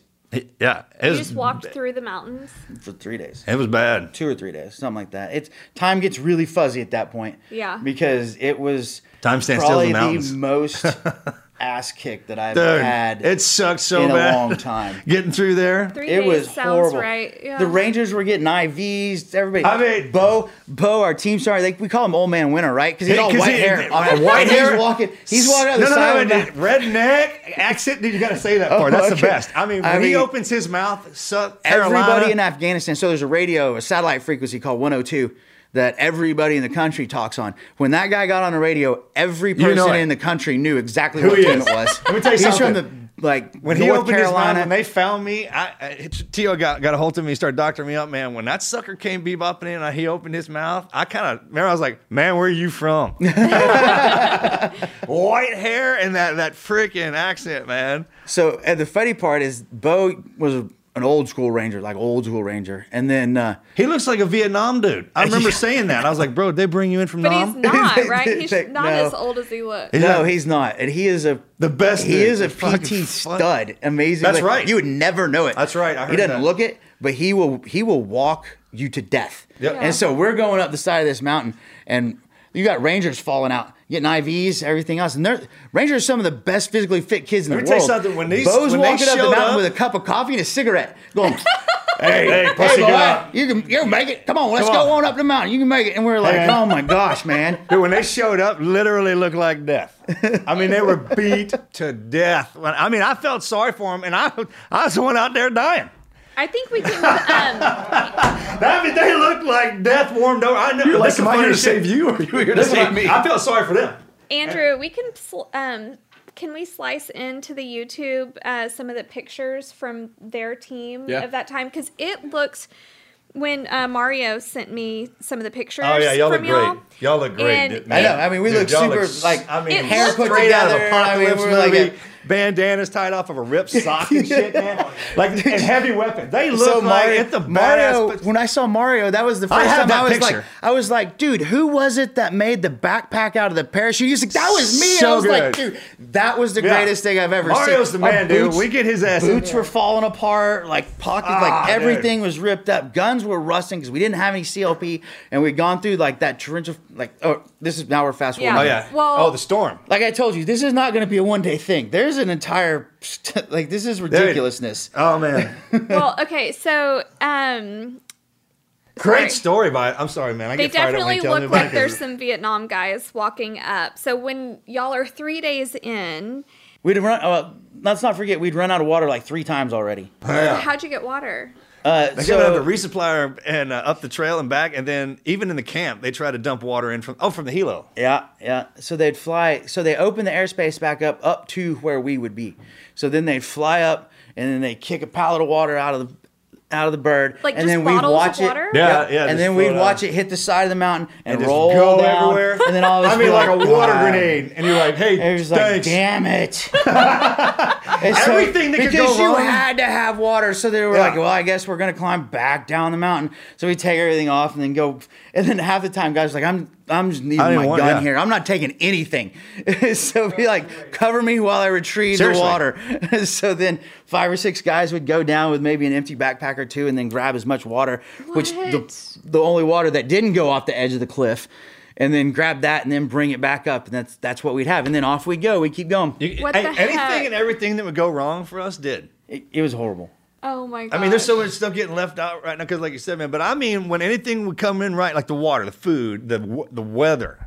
So there's There. we're sitting there, and the third, second, third night, whatever, and we're trying. We pulled up and we stopped, and we were gonna. We were just resting overnight there, and we were on this trail that is essentially like on the side of a cliff. So it went cliff, slight trail, cliff, and we're all like laying on this trail right there. And they picked that moment to come do a water resupply. We I, I didn't know it was coming, so they come in. We hear the birds coming. IR buzz saw us, tell them where we're at. So they come in, they hover, and dude, I'm hanging on to my whoopee as best I can on the side of this cliff, and I'm like, this thing is gonna blow me over the side, and like it's just complete brown out dust, and then they kick finally kick the pallets out wherever they kick them out, and then they take off and leave, and it, right afterwards, like I didn't care anymore. At this point, I was like, I don't care who's here. I don't care if they're gonna shoot me right or at me. Please, actually, please, let's get in a gunfight right now, so I'm not gonna think about what's happening. That is a true statement. I, I was swear like- it gets so miserable out there. You're like, screw this. I, I've had enough. shoot- I've had enough. I'm like that. I jumped up and I had my whoopee in my hand. I'm covered in more than whoopee? dirt. Yeah, my whoopee. What's your blanket, man? I know your what a security whoopee is. blanket. I never- Some I people, what man, how oh, you got your whoopee? And so had my whoopee in my hand because it's the only thing I had to, to cover up with. Yeah. We ditched all our plates and I stripped down as, to our kid as best we could because we're going to the mountains. And I'm sitting there, I jump up and I'm like, Bo, F this shit. I'm covered in 10,000 years of donkey shit right now. Right. Because it all been blowing around with the bird. And I was covered like in head tornado. to toe. And I was like, this is just insane. And it's in your mouth. Oh. It's in your nose. Everywhere. It's everywhere. And I was like, this is horrible. Because then you're, because you're covered in sweat too. So it sticks. So now you're like a sugar cookie and donkey crap. you're a, a donkey cookie. it was horrible. Oh my and so then gosh. like I didn't like I said I didn't care anymore. I was like, I, let this whole entire valley hear me and know where I'm. at. I was like, we're I'm done. I don't care. Oh my god. When they showed up, I even said to him, I was like, I know y'all been cussing my name. So who? get- Well, you're lucky we didn't know your name. To, so to we get were in there to just get me out of cussing there. in yeah, yeah. general. Seal, just cussing a We seal. were just cussing in general. I mean, it was so miserable to get me out of there that they had to be upset. Let's talk about that moment of like who was the first person that actually laid eyes on him from your team? You me, and was me, it someone and, else? um, Kent, yeah, and, um, Mac. Mac, no. And what was that moment like? Like, oh my gosh, there he is. So we went down like we're skipping like three hours of story, four, Yeah. eight, Well, whatever. we- like there's an entire there's a, a that. storm, of the century that comes in here. The There is was- rangers coming to link up with us, looking like mud monsters. There's us, my guys, going down with hypothermia as we're standing on trees because it's so freaking steep. The trees are growing out at This right storm angles was so bad that pushed. I mean, we've got the Kent on the radio. One of the guys holding an antenna right, up. first of all, hair Kent- standing Kent- on end hey, because let me tell there's so much lightning. If Like Barb- this biblical storm. It was biblical. it, it was man, it, and it looked like So was it cold?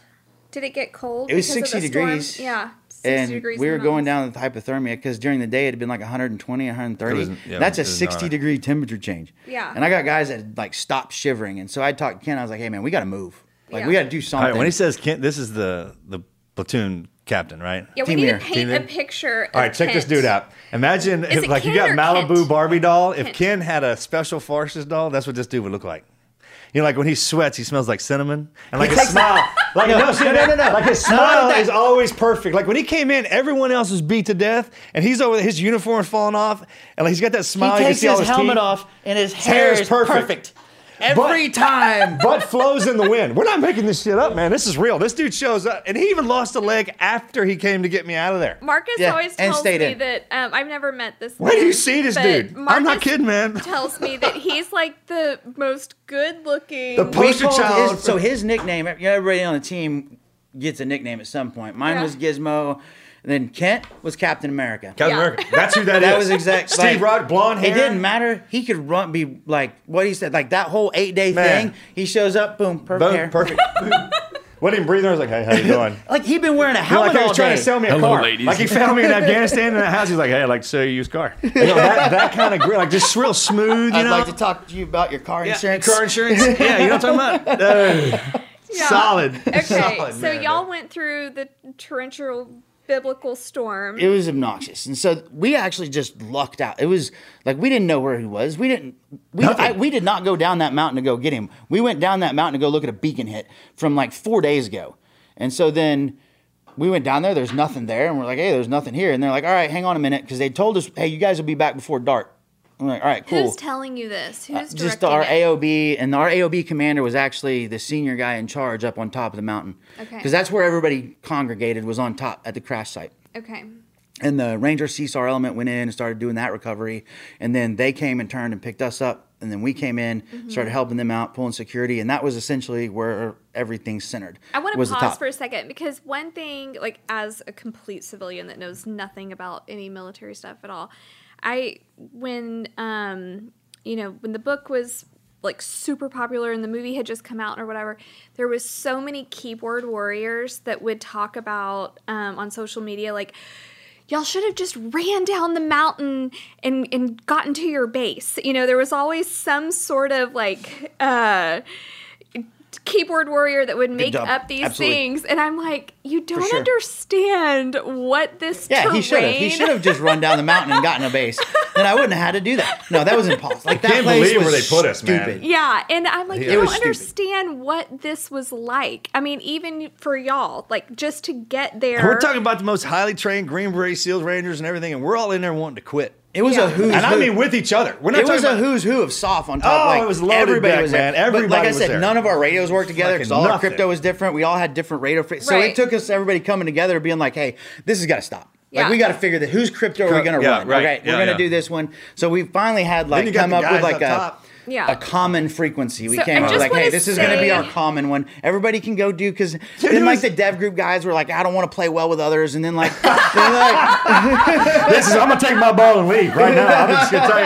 And then you got the army guys going, "Well, this is my sandbox. I- you can't play with your trucks in my sandbox." It was Yeah, like and that, then right? you got the Ranger RD dudes. They're like, we're just gonna go wander off in the mountains, and then like, dude, it was it was a oh madness of what's going on because nobody worked I don't together. play well with others that's uh, And hilarious nobody had like this had That's never true, been That- that's what done. happened, Yeah. Like this was, I found out later on, this was the largest Yeah. rescue, Rescue, yeah. since Bat 21 in Vietnam, and uh-huh. even Yeah. bigger than that. So what i That was, wanted that was to- a general. You Worst. should feel special. Well, I appreciate you coming to get me, man. I swear, I got a lot of taxpayer dollars. It was a great story for sure. Well, I just wanted to, to say for like the people out there that just don't understand the magnitude of how crazy the terrain, the I think environment, the we weather, climbed everything. Five thousand feet the first day and only made it like two, one to two kilometers. So our distance was two kilometers, but we went five k. I mean, it was like switched. It was straight, and then not only that, and it's not like oh these super steep hills or whatever. It's shale. Right. It is Freaking, You're like, like- and then there'd slipping be when a you're tree climbing. that- like cut razor somehow, edged shale on everything. Like, like it, it- cut every type of boot known to man was up there. Right, you had every boot ever like you had issue boots, you had like Oh, super se- secret squirrel boots, you had every boot that everybody like a- had, and it cut through all of all of our boots were falling Yeah. apart. The reason my I the didn't have any clothes, hardly anything left, is because of that. yeah. Well, so, So there was no running. and anywhere. no, there was a little bit of slipping, a little some sliding, maybe some rolling. a um, lot of cussing. there And when it started lot to rain, when it started to rain is when it got back because you just So I step somewhere wrote and be like, like day four, five, ten, I don't remember, but on my helmet, abandon all hope. we are never leaving. oh, you're talking about taking an hour and a half or, or half a day to walk from your bed to your bathroom. As humans, we're naturally driven by the search for better. But when it comes to hiring, the best way to search for a candidate isn't to search at all. Don't search, match with Indeed. When I was looking to hire someone, it was so slow and overwhelming. I wish I had used Indeed. If you need to hire, you need Indeed. Indeed is your matching and hiring platform with over 350 million global monthly visitors, according to Indeed data, and a matching engine that helps you find quality candidates fast. Ditch the busy work. Use Indeed for scheduling, screening, and messaging so you can connect with candidates faster. And Indeed doesn't just help you hire faster. 93% of employers agree Indeed delivers the highest quality matches compared to other job sites, according to a recent Indeed survey. And listeners of this show will get a $75 sponsored job credit to get your jobs more visibility at Indeed.com slash podcast. That's Indeed.com slash podcast. Terms and conditions apply. I mean, when you know when you're in that kind of environment, it's and just your comms didn't work. So for all of the little keyboard warriors out there that like you you just didn't know how to work your comms. Like there was it was a it, it wasn't them. It wasn't their fault. There was no fault in it. Anybody talking that kind of mess is either don't know what they're talking about or they're buddies of ours talking smack. Yeah. And then- well, Because I mean, I either mean, way, like their we are the combo their guys. contact plan was like if they're getting overrun to blow their blow their comms and try to and run, Yeah. and that was what they did. Yeah. And that's that's was their plan. That's how Right. it worked out. That's what happened. Um, I mean, you can make satcom up there, but see, all these guys that look at that in this time, they're used to pointing up. Right. Right. They'll take their satcom antenna and point it straight at the sky, and they'll hit a satellite. Back then, we didn't have that. Bro, they'll pull out their the phone now. closest the closest satellite we had, I think it was like an 82 Man, degree you had azimuth. to watch that offset. You're getting technical now. They won't Yeah. understand a damn what you're talking about. It was like an 82 degree azimuth at 45 degree angle off the horizon was the next satellite you had to hit. And if you didn't have line of sight Yeah. to that, you weren't making comms. And so that's why you You have had to to- climb up the mountains to go Climb do it. If you're the in a mountain valley, with you're, the thing, like you're back in the day, like This is before Elon and you'd have to hold that Right. sucker there. Yeah, exactly. Elon, where were you? For Starlink, all right? Yeah, so over the years, all these guys that do all that, and shortly after that, some of them, and then Iraq and all the other ones, they're used to going out and pointing up because like, we moved lots of- satellites to oh. put over those places or launched and put Yeah, new yeah, ones that's in place. So all you had to do is point straight up. But back then, no, you had to be at the right angle, the right distance, and if there was a mountain in the way, you weren't talking to anybody. Right. Okay, so back on track. Y'all are you, Kent, Captain America, and Bo and Mac are Well, Bo was running the team. Mario's there So we went. and Fred.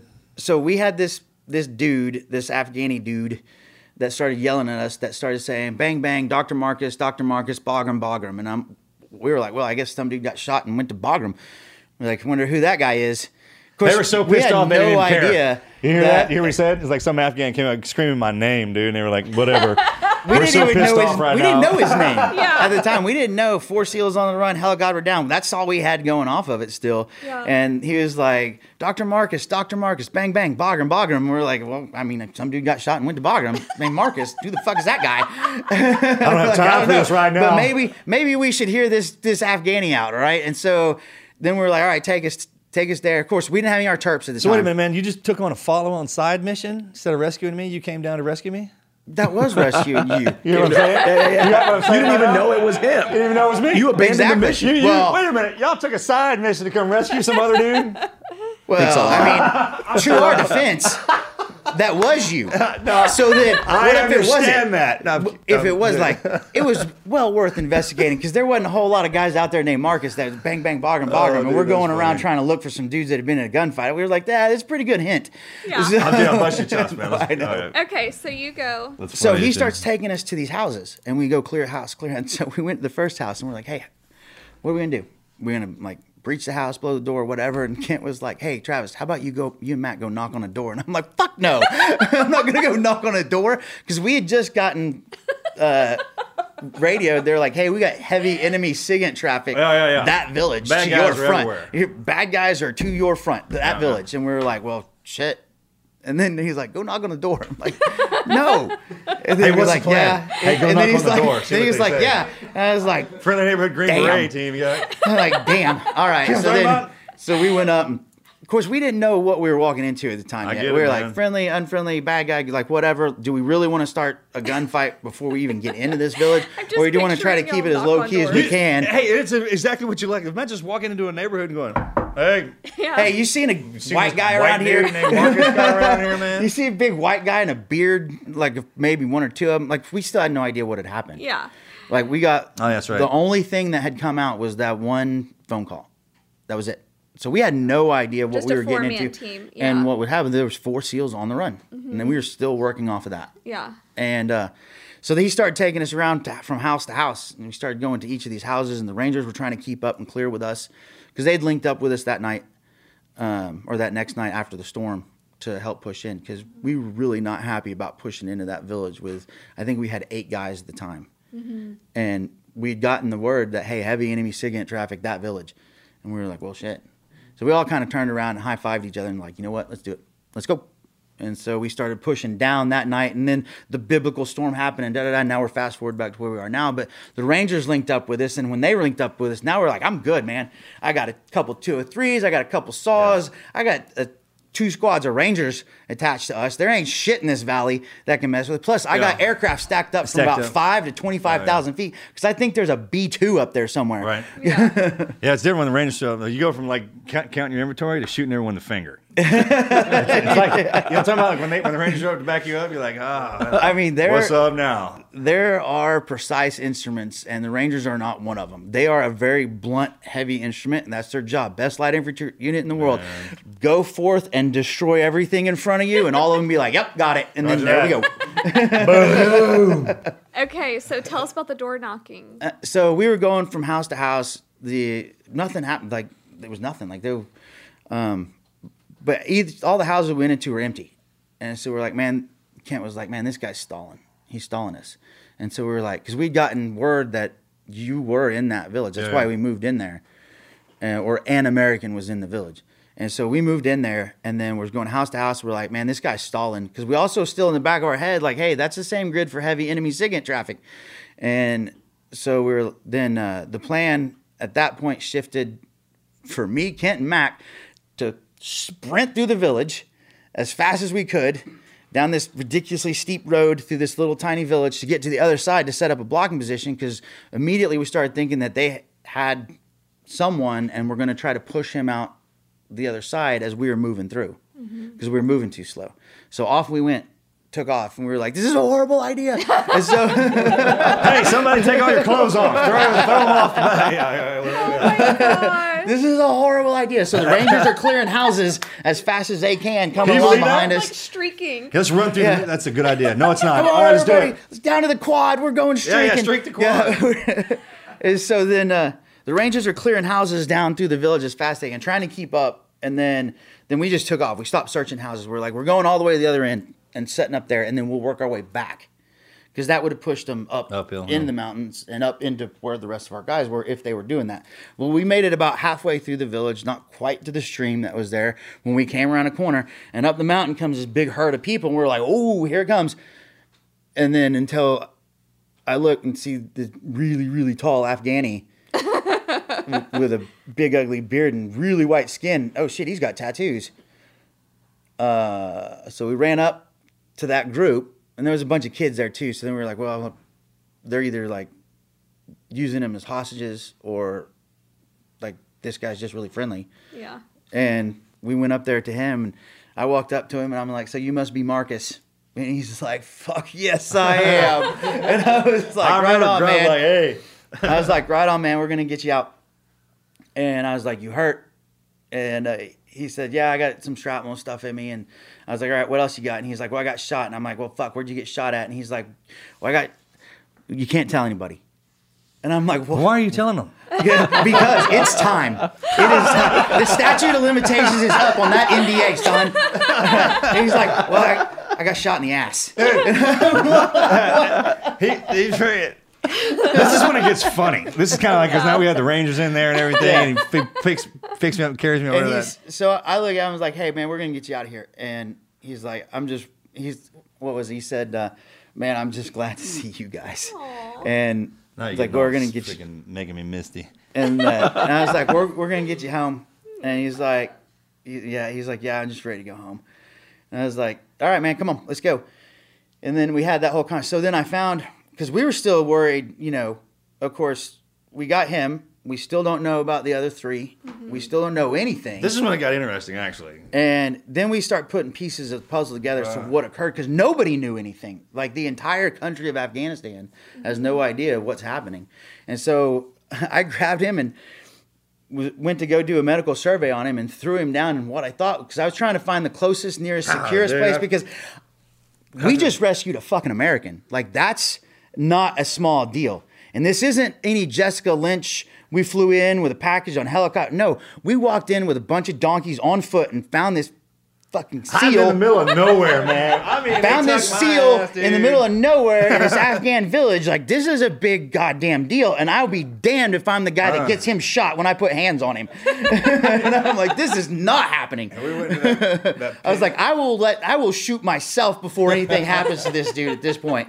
Like, there is a sense of ownership with him. I don't, and it's still. Yeah, yeah. it's weird. Yeah, yeah. I don't know. It's, and that's we had a lot of conversations about some different stuff Dude. where I was like, man, you, like that whole Saving Private Ryan kind of thing of like, you know, do something good with like, those are all things that. that we have talked about happened. that. And so In that little we room, sit dude, there. we sit there and I grabbed the first thing I could find and I threw him into it so I could look at it. Well, it was a donkey pin. She's a Oh my gosh. And so Uh, there's again a little, uh, ten thousand years of donkey shit, Donkey shit is a little everywhere. Of course, that's that essentially dude. what Afghanistan is covered with. Is a trend, and so I mean, then I'm, doctored me up. I was like, ah, and then I'm looking around as I'm docking him up, and I'm like, well, this is about the most unclean place I could. I possibly. I'm like, hey, that. can somebody get me a house? Give me a house. I remember that. Hey, And if so it's then good they- enough for Jesus to be born in, I it's remember good that, enough for you to dude. be doctored up in. And uh, dude, he, that's that when he juiced me. You juiced me. Right. This is when it gets funny. Yeah, so then we moved. I moved him over into. They got a room, cleared a house next to us that was pretty good and had good lines of sight. We could secure it because we didn't know how long we were going to be there. You know, the movies they go in, they get the hostage, they they rescue them, they grab them, then everybody flies out, and you're drinking beer and doing high fives the next There's day. nothing like that. No, Nothing like I that. sat on him for 18 hours. No, nothing like that. Uh, so we got a house,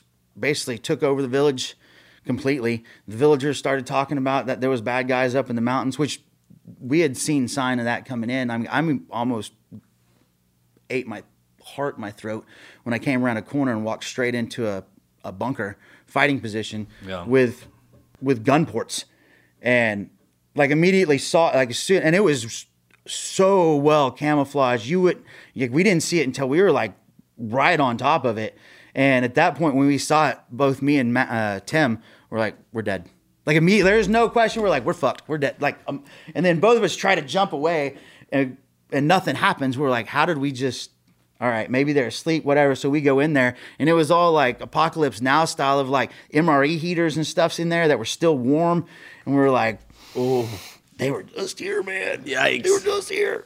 But oh um, my gosh. but yeah, that was coming in that part of that too. So the villagers started telling us that there was people in the mountains and fighting positions. So we started like hardening ourselves up. Got and dark, he you could see says, 'em. he says, so the villagers went back. So me and him start talking. Um, they went in and got his gun and his kit that they'd because they'd taken it and buried it out in the field. Yeah. And then I gave him some magazines because I mean he didn't have anything on him. There was Nothing nothing. Left. I think there was one, One magazine mag, in your yeah. gun One with mag, like yeah. four or five rounds in it or whatever, Yeah. and then like there wasn't any magazines in your kit, whatever. And then Matt took your GPS, which was busted. I don't know if it got shot or it was just busted, and then he bubble gummed that thing back together. And And I from forgot that is- about that man. that's where we got all the grids because you'd punch grids in Yeah, yeah. for every time Oh you my lost sight of somebody. Wow. Every time he lost sight of somebody, he dropped a point. Good job, And Wes. we pulled all that off of his off his GPS. See, and I that's did- when we I did started one thing radioing right. up.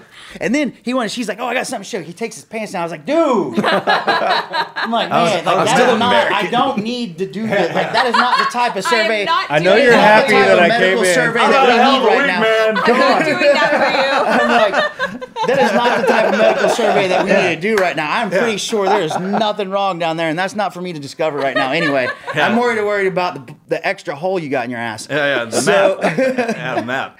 And so he had drawn a map on his thigh with map pencil marking all of the Overwatch positions that he had seen, like the the the Taliban or whoever. I don't. They weren't Taliban. They're Paki, but um, pretty sure. But they their fighting positions that they had set up because what they did was they knew he was in the village and they'd gone in and they'd fucked with the villagers about getting him and and It was getting pretty gnarly too on that. yeah, there, there's a whole, Every day it was getting worse. right, but there's a whole part of this that me and you've talked about and talked about with with yeah, yeah. with uh, Jonathan, but I've nobody's ever talked about that part. Anyway, they like it got bad. They would come in and they'd try to get the villagers to to let them have him, or they would talk to the villagers about it. And so then at some point they decided to basically say fuck it, because that's when we started coming into the area because we had air stacked from here to forever, space, and literally space. We did. But yeah. um, and so they basically left him in the village and then pulled back and set up watch the overwatch positions around the village to make sure he stayed there and they were like well we're just going to leave him there until all these fools leave because i don't know if they knew we were coming after these guys which Yeah. they don't they're not americans they don't think the same way we do of like hey never leave a fallen man behind is you know we're not going to leave until we find them find exactly what happened to them and we may still be looking for them 10 years down the road if we don't but I think they probably thought we were going to the crash site because that's where we came come in at, and then leave out of there, and they were just going to keep him pinned up in the village, and then from what I gather, they're going to like take you to Pakistan, Oh, yeah, Pakistan trade too. you for Yeah, some yeah, yeah, yeah. because there's a whole other side of this that's I- not. Yeah, I remember that. I remember so- getting the debrief on that. I didn't. I didn't know about it at the time. Yeah, It'd have been interesting did. to show. You did. because you told me. well, No, no, no. The full extent of it. Oh, the, Yeah. the Yeah, yeah. whole the whole one. Yeah. Yeah. I didn't know that. I just knew what you told me. Cause, Yeah. Because then, like, there was a whole. We sat in that room for like 18 hours and just bullshitted. Because I, you know, I'm new guy. Not not a new guy, but I got this guy, American. I'm new to this hostage rescue thing. I've never done this before. I got this American. He's been out here for four or five days at this point, and I'm like, I don't really know what to do. And and it was Well, something else showed up too. Remember? Half, half- towards the end of that, another something showed up in there, and we were looking at each other, and you were like, "Hey, what is that?" Remember, I don't know. We don't talk about this, but that one. As humans, we're naturally driven by the search for better. But when it comes to hiring, the best way to search for a candidate isn't to search at all. Don't search, match with Indeed. When I was looking to hire someone, it was so slow and overwhelming. I wish I had used Indeed. If you need to hire, you need Indeed. Indeed is your matching and hiring platform with over 350 million global monthly visitors, according to Indeed data, and a matching engine that helps you find quality candidates fast. Ditch the busy work. Use Indeed for scheduling, screening, and messaging so you can connect with candidates faster. And Indeed doesn't just help you hire faster. 93% of employers agree Indeed delivers the highest quality matches compared to other job sites, according to a recent Indeed survey. And listeners of this show will get a $75 sponsored job credit to get your jobs more visibility at Indeed.com slash podcast. That's Indeed.com slash podcast. Terms and conditions apply. Anyways, go ahead. the one Afghan Yeah, guy. yeah, that, yeah, yeah. Uh, I know who he was. Yeah, yeah. That's what I'm talking about. He's I the guy that was just completely out of the Yeah, blue. I yeah. didn't know that or anything because when he when he started talking in English to me, I go, I'd never heard that before. And what he was saying, you looked at me like, it's something different. And I was like, all right, man, whatever, dude. Yeah, so uh, we sat and and bullshitted, and that's what I tried to do. There was- I was like, I don't know what to do, and then I'm thinking about what would I want to do. You know, if I just, unfortunately, it's like my whole world had just changed completely, and I was like, I wouldn't want to really talk about it. I want to talk about everything but that. Or a little bit of that, and then let's just sit here and bullshit. Like I, we just talked about Oprah Winfrey. yeah, we talked about Oprah. I remember that. And then, Uh, I uh, told he's like, no, no. He, this guy, he says, well, I'm just gonna go back to bath and heal up a little bit, and then I'll be back out. And I'm like, I, I don't think you understand what's going on right now. I didn't really understand. you I see what you it. see these 12 guys and these rangers looking like a little mud monster out here is the tip of a eight Yeah. day multi-billion dollar rescue effort that got you. I was like, man, your feet are not going to hit the ground between here and Germany, and the next time I see you is going to be on Oprah. Yeah. And he was like, whatever, man. I think that was the first time I laughed, right? Yeah. And then where did he end up? Yeah. and then, uh, Never on Oprah, but damn close. Yeah. I'm still waiting for her to call me. Yeah. but uh, um, ah, I forgot about that. That was good. In that when we were in that cabin, because Kent came in there, Yep. And then the boys started rotating in, and that's kind of when I started feeling sorry for them. because you saw what everybody looked Beat like. to death, dude. And then one Tim- kid came in with that saw, and he had the, the front plate on, and the buckle was broken off one side, and so it was leaning off to the deal, and he just looked like he was just Then you have Tim. death. Even in that so that picture I sent you of the team, Tim's the one in the front that looks like death. He's sitting there like this.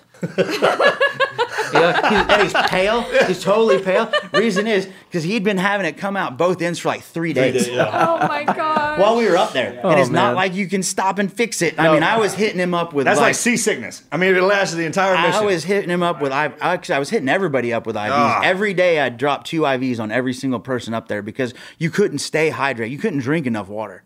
You couldn't. I'm surprised you didn't run out of medical supplies.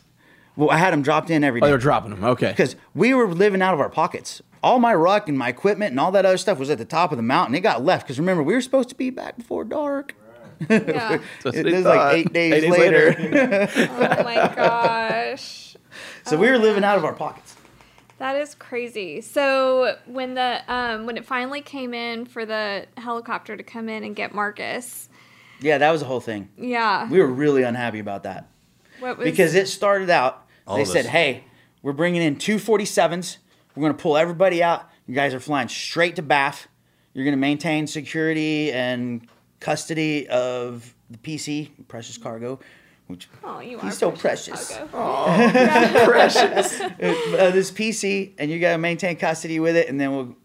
we'll- Then we'll get you guys Piece back of crap. out. Yeah, I that's mean, that's That's- right. But I, I mean, I, I was apologizing literally. I remember I was like, bro, I'm sorry you had to come down here and get me, man.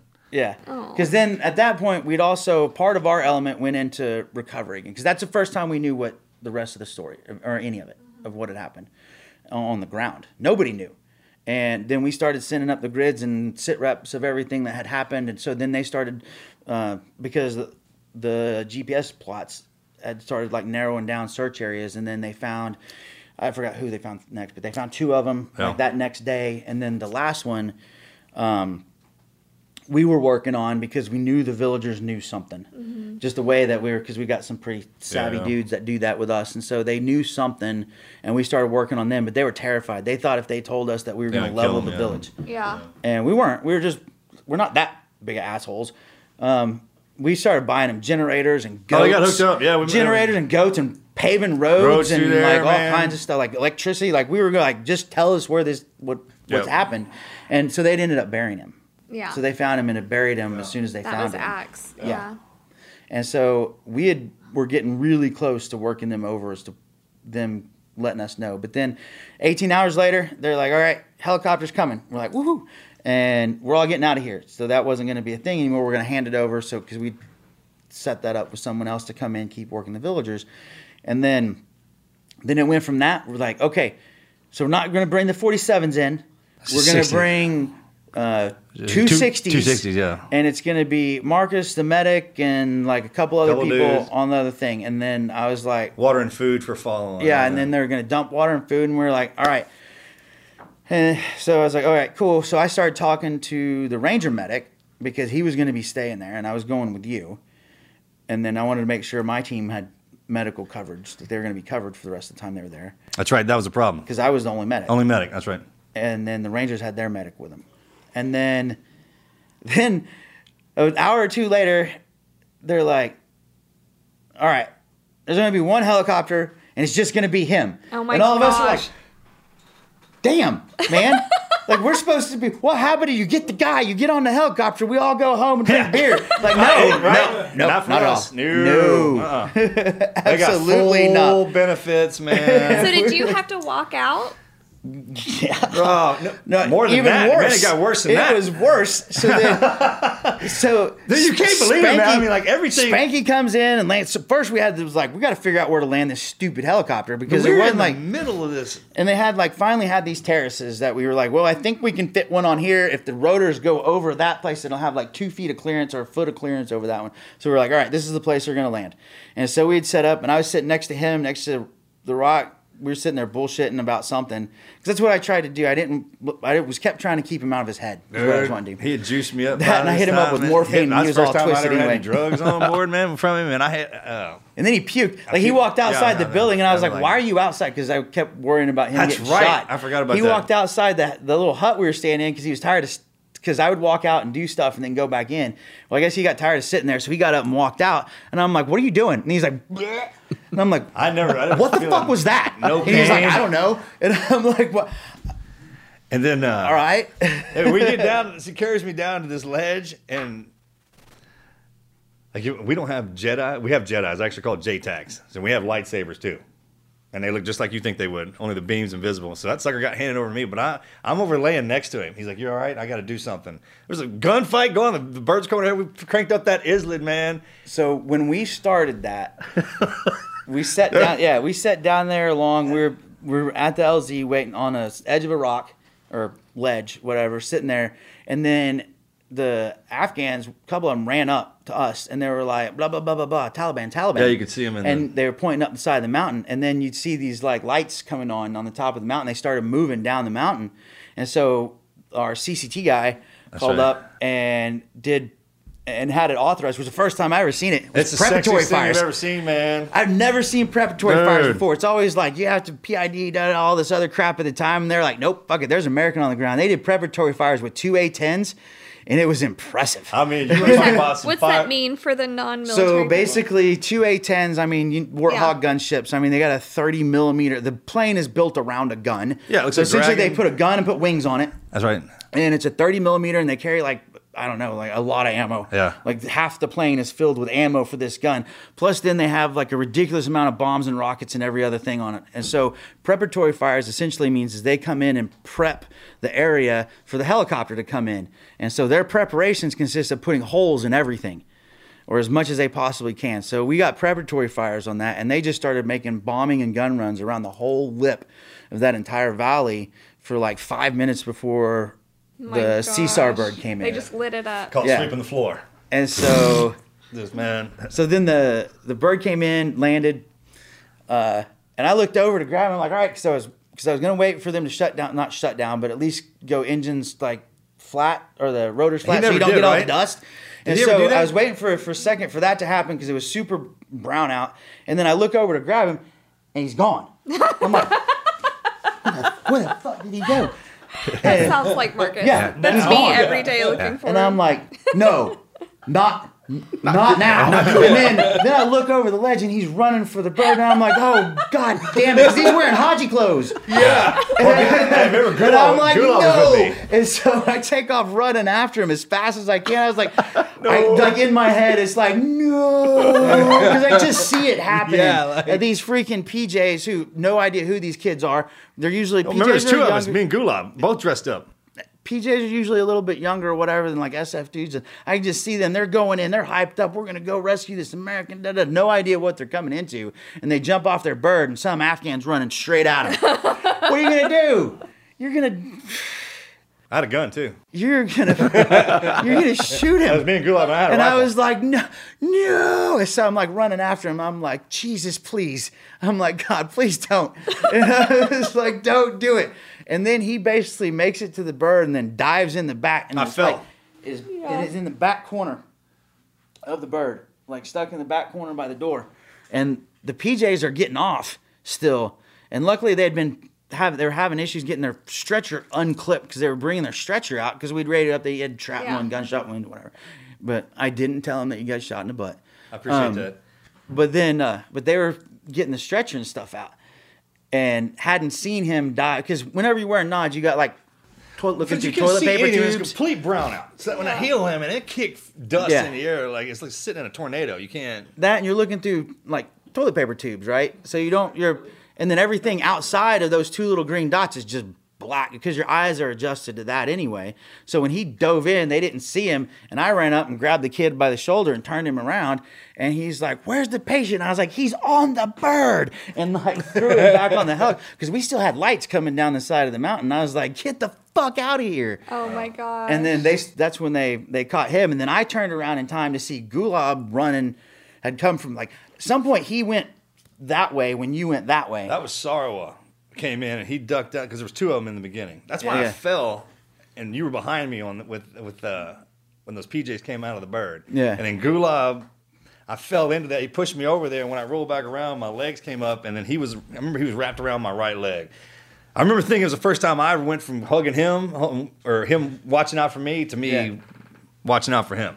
Yeah. And then, Because he oh. got on the bird. yeah. did. Gulab. Yeah. Yeah. Well, they weren't ready for that. Right. For somehow that was radioed I up didn't get from radioed our back, yeah. end, and even returned from theirs, but it did make it to that. Because they took me back in the back of that, in the Yeah. side of that thing, and then Well, Gulab was in front. So kinda every time you tucked looked in, you just saw Gulab. You kind of tucked yourself back there, like there was. Well, bro, I mean, I don't know what I was doing. I didn't have much of a choice. I, he made himself really small, really quick. And so then they got back on the bird, and then like I ran back out. Then they took off and left, and then uh, then we stayed and stayed. Because then we took off that night, walked down farther, linked up with uh, some Dev Group guys, and stole all their shit and their because they had like this little patrol base that they set up down there where they had been. Because they'd been everybody had been hunting Yeah. like all over. And uh, they had this patrol base down there. And dude they had red bull and they had Oh, they got everything. oh they had red bull Yeah. they had gore-tex bivy covers they had socks Oh my gosh. they gosh. had water Matching they clean had, socks. they had cliff bars and the rangers just started like taking it and they're like hey man you need to the rangers were like fuck you man i'm taking it because like these kids are walking in with like parachutes for backpacks it's so You don't know they're we've been, been, been, been through. She's Golly. like, I'm taking the bivy cover, and there's not a damn thing you can say about it. And Oh my dude, they- gosh. those guys were like, Yes, sir. that- yeah, take it. Take it." Oh so we my stayed there for like a day or two. We thought we were gonna get out. The Dev Group guys took the they jumped on the bird that was going to be ours. They went back because they were gonna stay longer. So they went back to refit. We went back into the village, and then we were still walking up and down the mountains doing recovery Yeah. that was the, the that's when we started finding another one. Oh my and then we were working on the villagers to or Mac was actually the one doing it. Mac was working on the villagers to get them to come up with where the last body was. And like the uh, up top of the mountain had been cleared out. So y'all stayed that whole time. Yeah. Yeah. So that was through July 4th Uh, or after that. Oh yeah, no, they were out June. That was still in June. There. No, No, I got out July no, third. you were in. That That was, was in July. That was in July okay. because I don't okay. The dates I Yeah. I don't do the dates very well because it's like yes and no, like 20 Axe was um, recovered July 11th, I believe. July 10th or 11th, something like that. So yeah, it was. So we we were. It was like eight to ten days that Yeah. we were up there, whatever those dates work out to, Yeah, from A to B, right. and then we stayed. We were so we left the day before Axe was recovered Oh, okay. because we were working on the villagers for that. Then the Dev Group guys came Yeah. back out. Then we jumped on their bird, and then they went back in and they found him, and they got yeah. because then Mac stayed because they didn't have a, a an intel guy. Oh. and so Mac, our our guy stayed with them uh, because he had the there's certain pots of money and everything. Right. he used, But so he had all that and training. So he stayed with them and kept working on the villagers. Found them the next day, um, and then Mac was like, because all the, they were staying longer. They had a whole other mission they were getting ready to go do up there yeah. after all that. And then they were like, "Well, I guess you can just come with us." And Mac's like, "No, screw you guys. I'm going home." And he literally drove himself out of the Korengal. Oh my He jumped- There was a bunch of, of course, there's people everywhere now. There's mo- there's a like a b- I don't know what they call them, like a mew, a marine mew that's now wandering around through there all over the place. And you Oh, still yeah, had they- rangers Rangers. and dev group and like everybody else is all all Yeah. over that place. So then, I mean, it still was kind of a, a ballsy move. He went and found like a truck from somebody, gave him some money, took the truck, him and like one Afghan that he kept with him that knew a little bit of English. And they drove out of the Korengal till they found like this Marine unit that was packed up there and then jumped in a, a deuce and a half, a five or five ton truck, then drove, took, hitched a ride with them back to Abad. And then once he got to Abad, then he found a helicopter that was passing by and then jumped on a helicopter and got flown back to Oh Jalalabad. My God. Great story, man. That is nuts. Well, But yeah. We're. I am very grateful for you and everything you did. Yeah, man. Thanks for coming and telling that, dude. Yeah. That's Oh, just part of it. so much Oh, I know. I just so I think so what we more. should do is um, in the future like bring on some of your other guys and the Sure. two of y'all like we can interview y'all together and seeing y'all interact and like bringing out some of those other stories, like the um, It happened the other day. We was laughing so hard, man. I can't. yeah, but even like the you know the the thunderstorm. There's so much more to Oh, that, and there's so much more to other storm, man. things. I'll to get Kent, uh, Captain America on. Yeah, Kent, get Captain if he can. I can call Kent. Yeah. Kent, will- Kent would come. Or- of course, he's like a battalion Yeah, commander. no, he's still at in. Fort He's still, this dude's still running, man. He's Yeah, still in. Of course, of course he is. Yeah, he's a colonel now. which is weird because being military or whatever, I mean, that's Kent. That's not. Yeah. That's not battalion commander Colonel Solheim. That is. That's just Kent. He's something, Yeah. man. or have, brigade. like Not bring br- not Mario brigade on, commander. Yeah, the Ranger. uh, Mario or whoever. Just I think Oh, it would yeah, be neat yeah. to come on again and have a round two with you For with sure. one of your other guys. Dude, and I'm. I am. I'm easy like Sunday morning. awesome. Well, thank you So- so Thanks for much coming for get me, coming on. Yeah. Yeah, appreciate it. I don't really know what to say when you say that. I didn't really have a choice. But It was I, just my feel like, job. I mean, after after knowing you for a while, it's like there's been some questions at times. I get, I'm well, pretty happy I understand about it. that. I- I'm that's pretty why- glad that I'm pretty that's glad why it I happened. say you, thank you. You kind of Now I didn't back then. I'm like, bro, you know it's a cool story you coming to give me. But now that we're older, I'm like, thanks, man. Yeah. for sure, good shit. for sure. No worries. Like I said, it's it's been it's been fun. We've been friends, man. You're one of my best friends. Yeah. You are, and it's kind of ended up that way. There is like this weird. I don't want to. It's not ownership. Like you can't own somebody, but there's this responsibility for Well, yeah. him. Somehow, Yeah. I still feel at times, and Yeah. like looking out for him and whatever. But not like I can do anything about it right now. Yeah. But, but yeah, it's It's neat to see like the evolution of it and where y'all are at now. And I mean, even me, I met you like five years after it happened. Yeah. Um, and just to see the relationship grow just from that time, it's been really cool. Most of the guys are still in for a while. We couldn't talk about it. Couldn't Yeah, say anything. Like and that's the movie, how- we made the movie, and the ending is because man, they're still in. It's not my So story. Pe- it's theirs. Peter Berg asked me about that whenever we did the. He's like, "What'd you think?" I was like, "That's a great movie, but your ending sucks." Yeah. I was like, "It's way better than that." like, Yeah. there's a whole. He's Real like, "Yeah, yeah." He's like, I, like, because he heard some of it when we sit and talk. He's like, "That'd be a whole nother movie." It And he's like, "I gotta what they wrap it said. up. I got to wrap it up in a bow and let people leave the theater being happy." I know- well, you and have I'm to like, take- "Okay, let's do one." right? You have to take that whole, all that that happened, and to fit it into two hours, you know, in a screen on a movie, it's it's impossible without eliminating some of the things that happen. So, yeah. um, I mean, it's it's it's Hollywood. I get it. Yeah. And then he, I understand that. There's a lot of people that don't. Whenever they Yeah. watch a movie, like, yeah, that's not exactly how it happened. Be like, all right, that's not. right, You went to pay to go watch a good movie, and like, just go enjoy a good movie. Right. You know, it's based off actual events. Didn't say it's a documentary. Yeah, And- and, it really honored the guys who died. It did. So Very that was well. the whole mission of the movie, and I really feel like everyone, you know, everyone I just the good parts of honored man. well. Every us getting into that situation is one thing. Them getting us out of it is another thing altogether. Yeah, that's a whole different. That's No, it, Part it It's two. was- equally as crazy, and the guys had to go through the Dude, it was- just, just to pull me back out of there. Like we had millions of dollars of shit strewn halfway across the country. Oh, yeah. Because we just kept leaving stuff at oh. different places because we're like, nope, don't need that anymore. Nope, don't need that anymore. Nope, don't need that anymore. Just trying to get to where we needed to go, but at the end of it, and by the end of it, we're stripped down to like next to nothing because Yeah. it was it was obnoxious. okay. So you agree to a part two?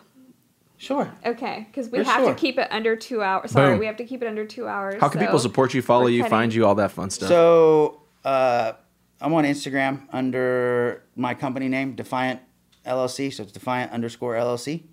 Um, I do out of that one. I've done some some weapon sales, gun sales, and most of it's training. Did a bunch of DO, uh, training for the Department of Energy, and I do some OPFOR stuff for our old guys. Right now, I work. working.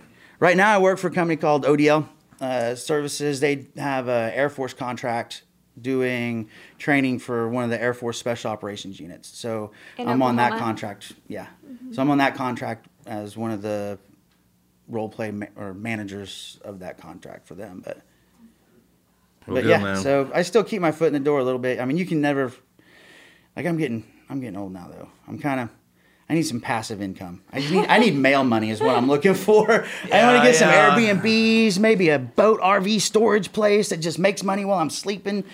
Well, good, we're gonna Yeah, have you thanks. back on and talk more in detail, but that's a wrap for part one. Sounds like a plan.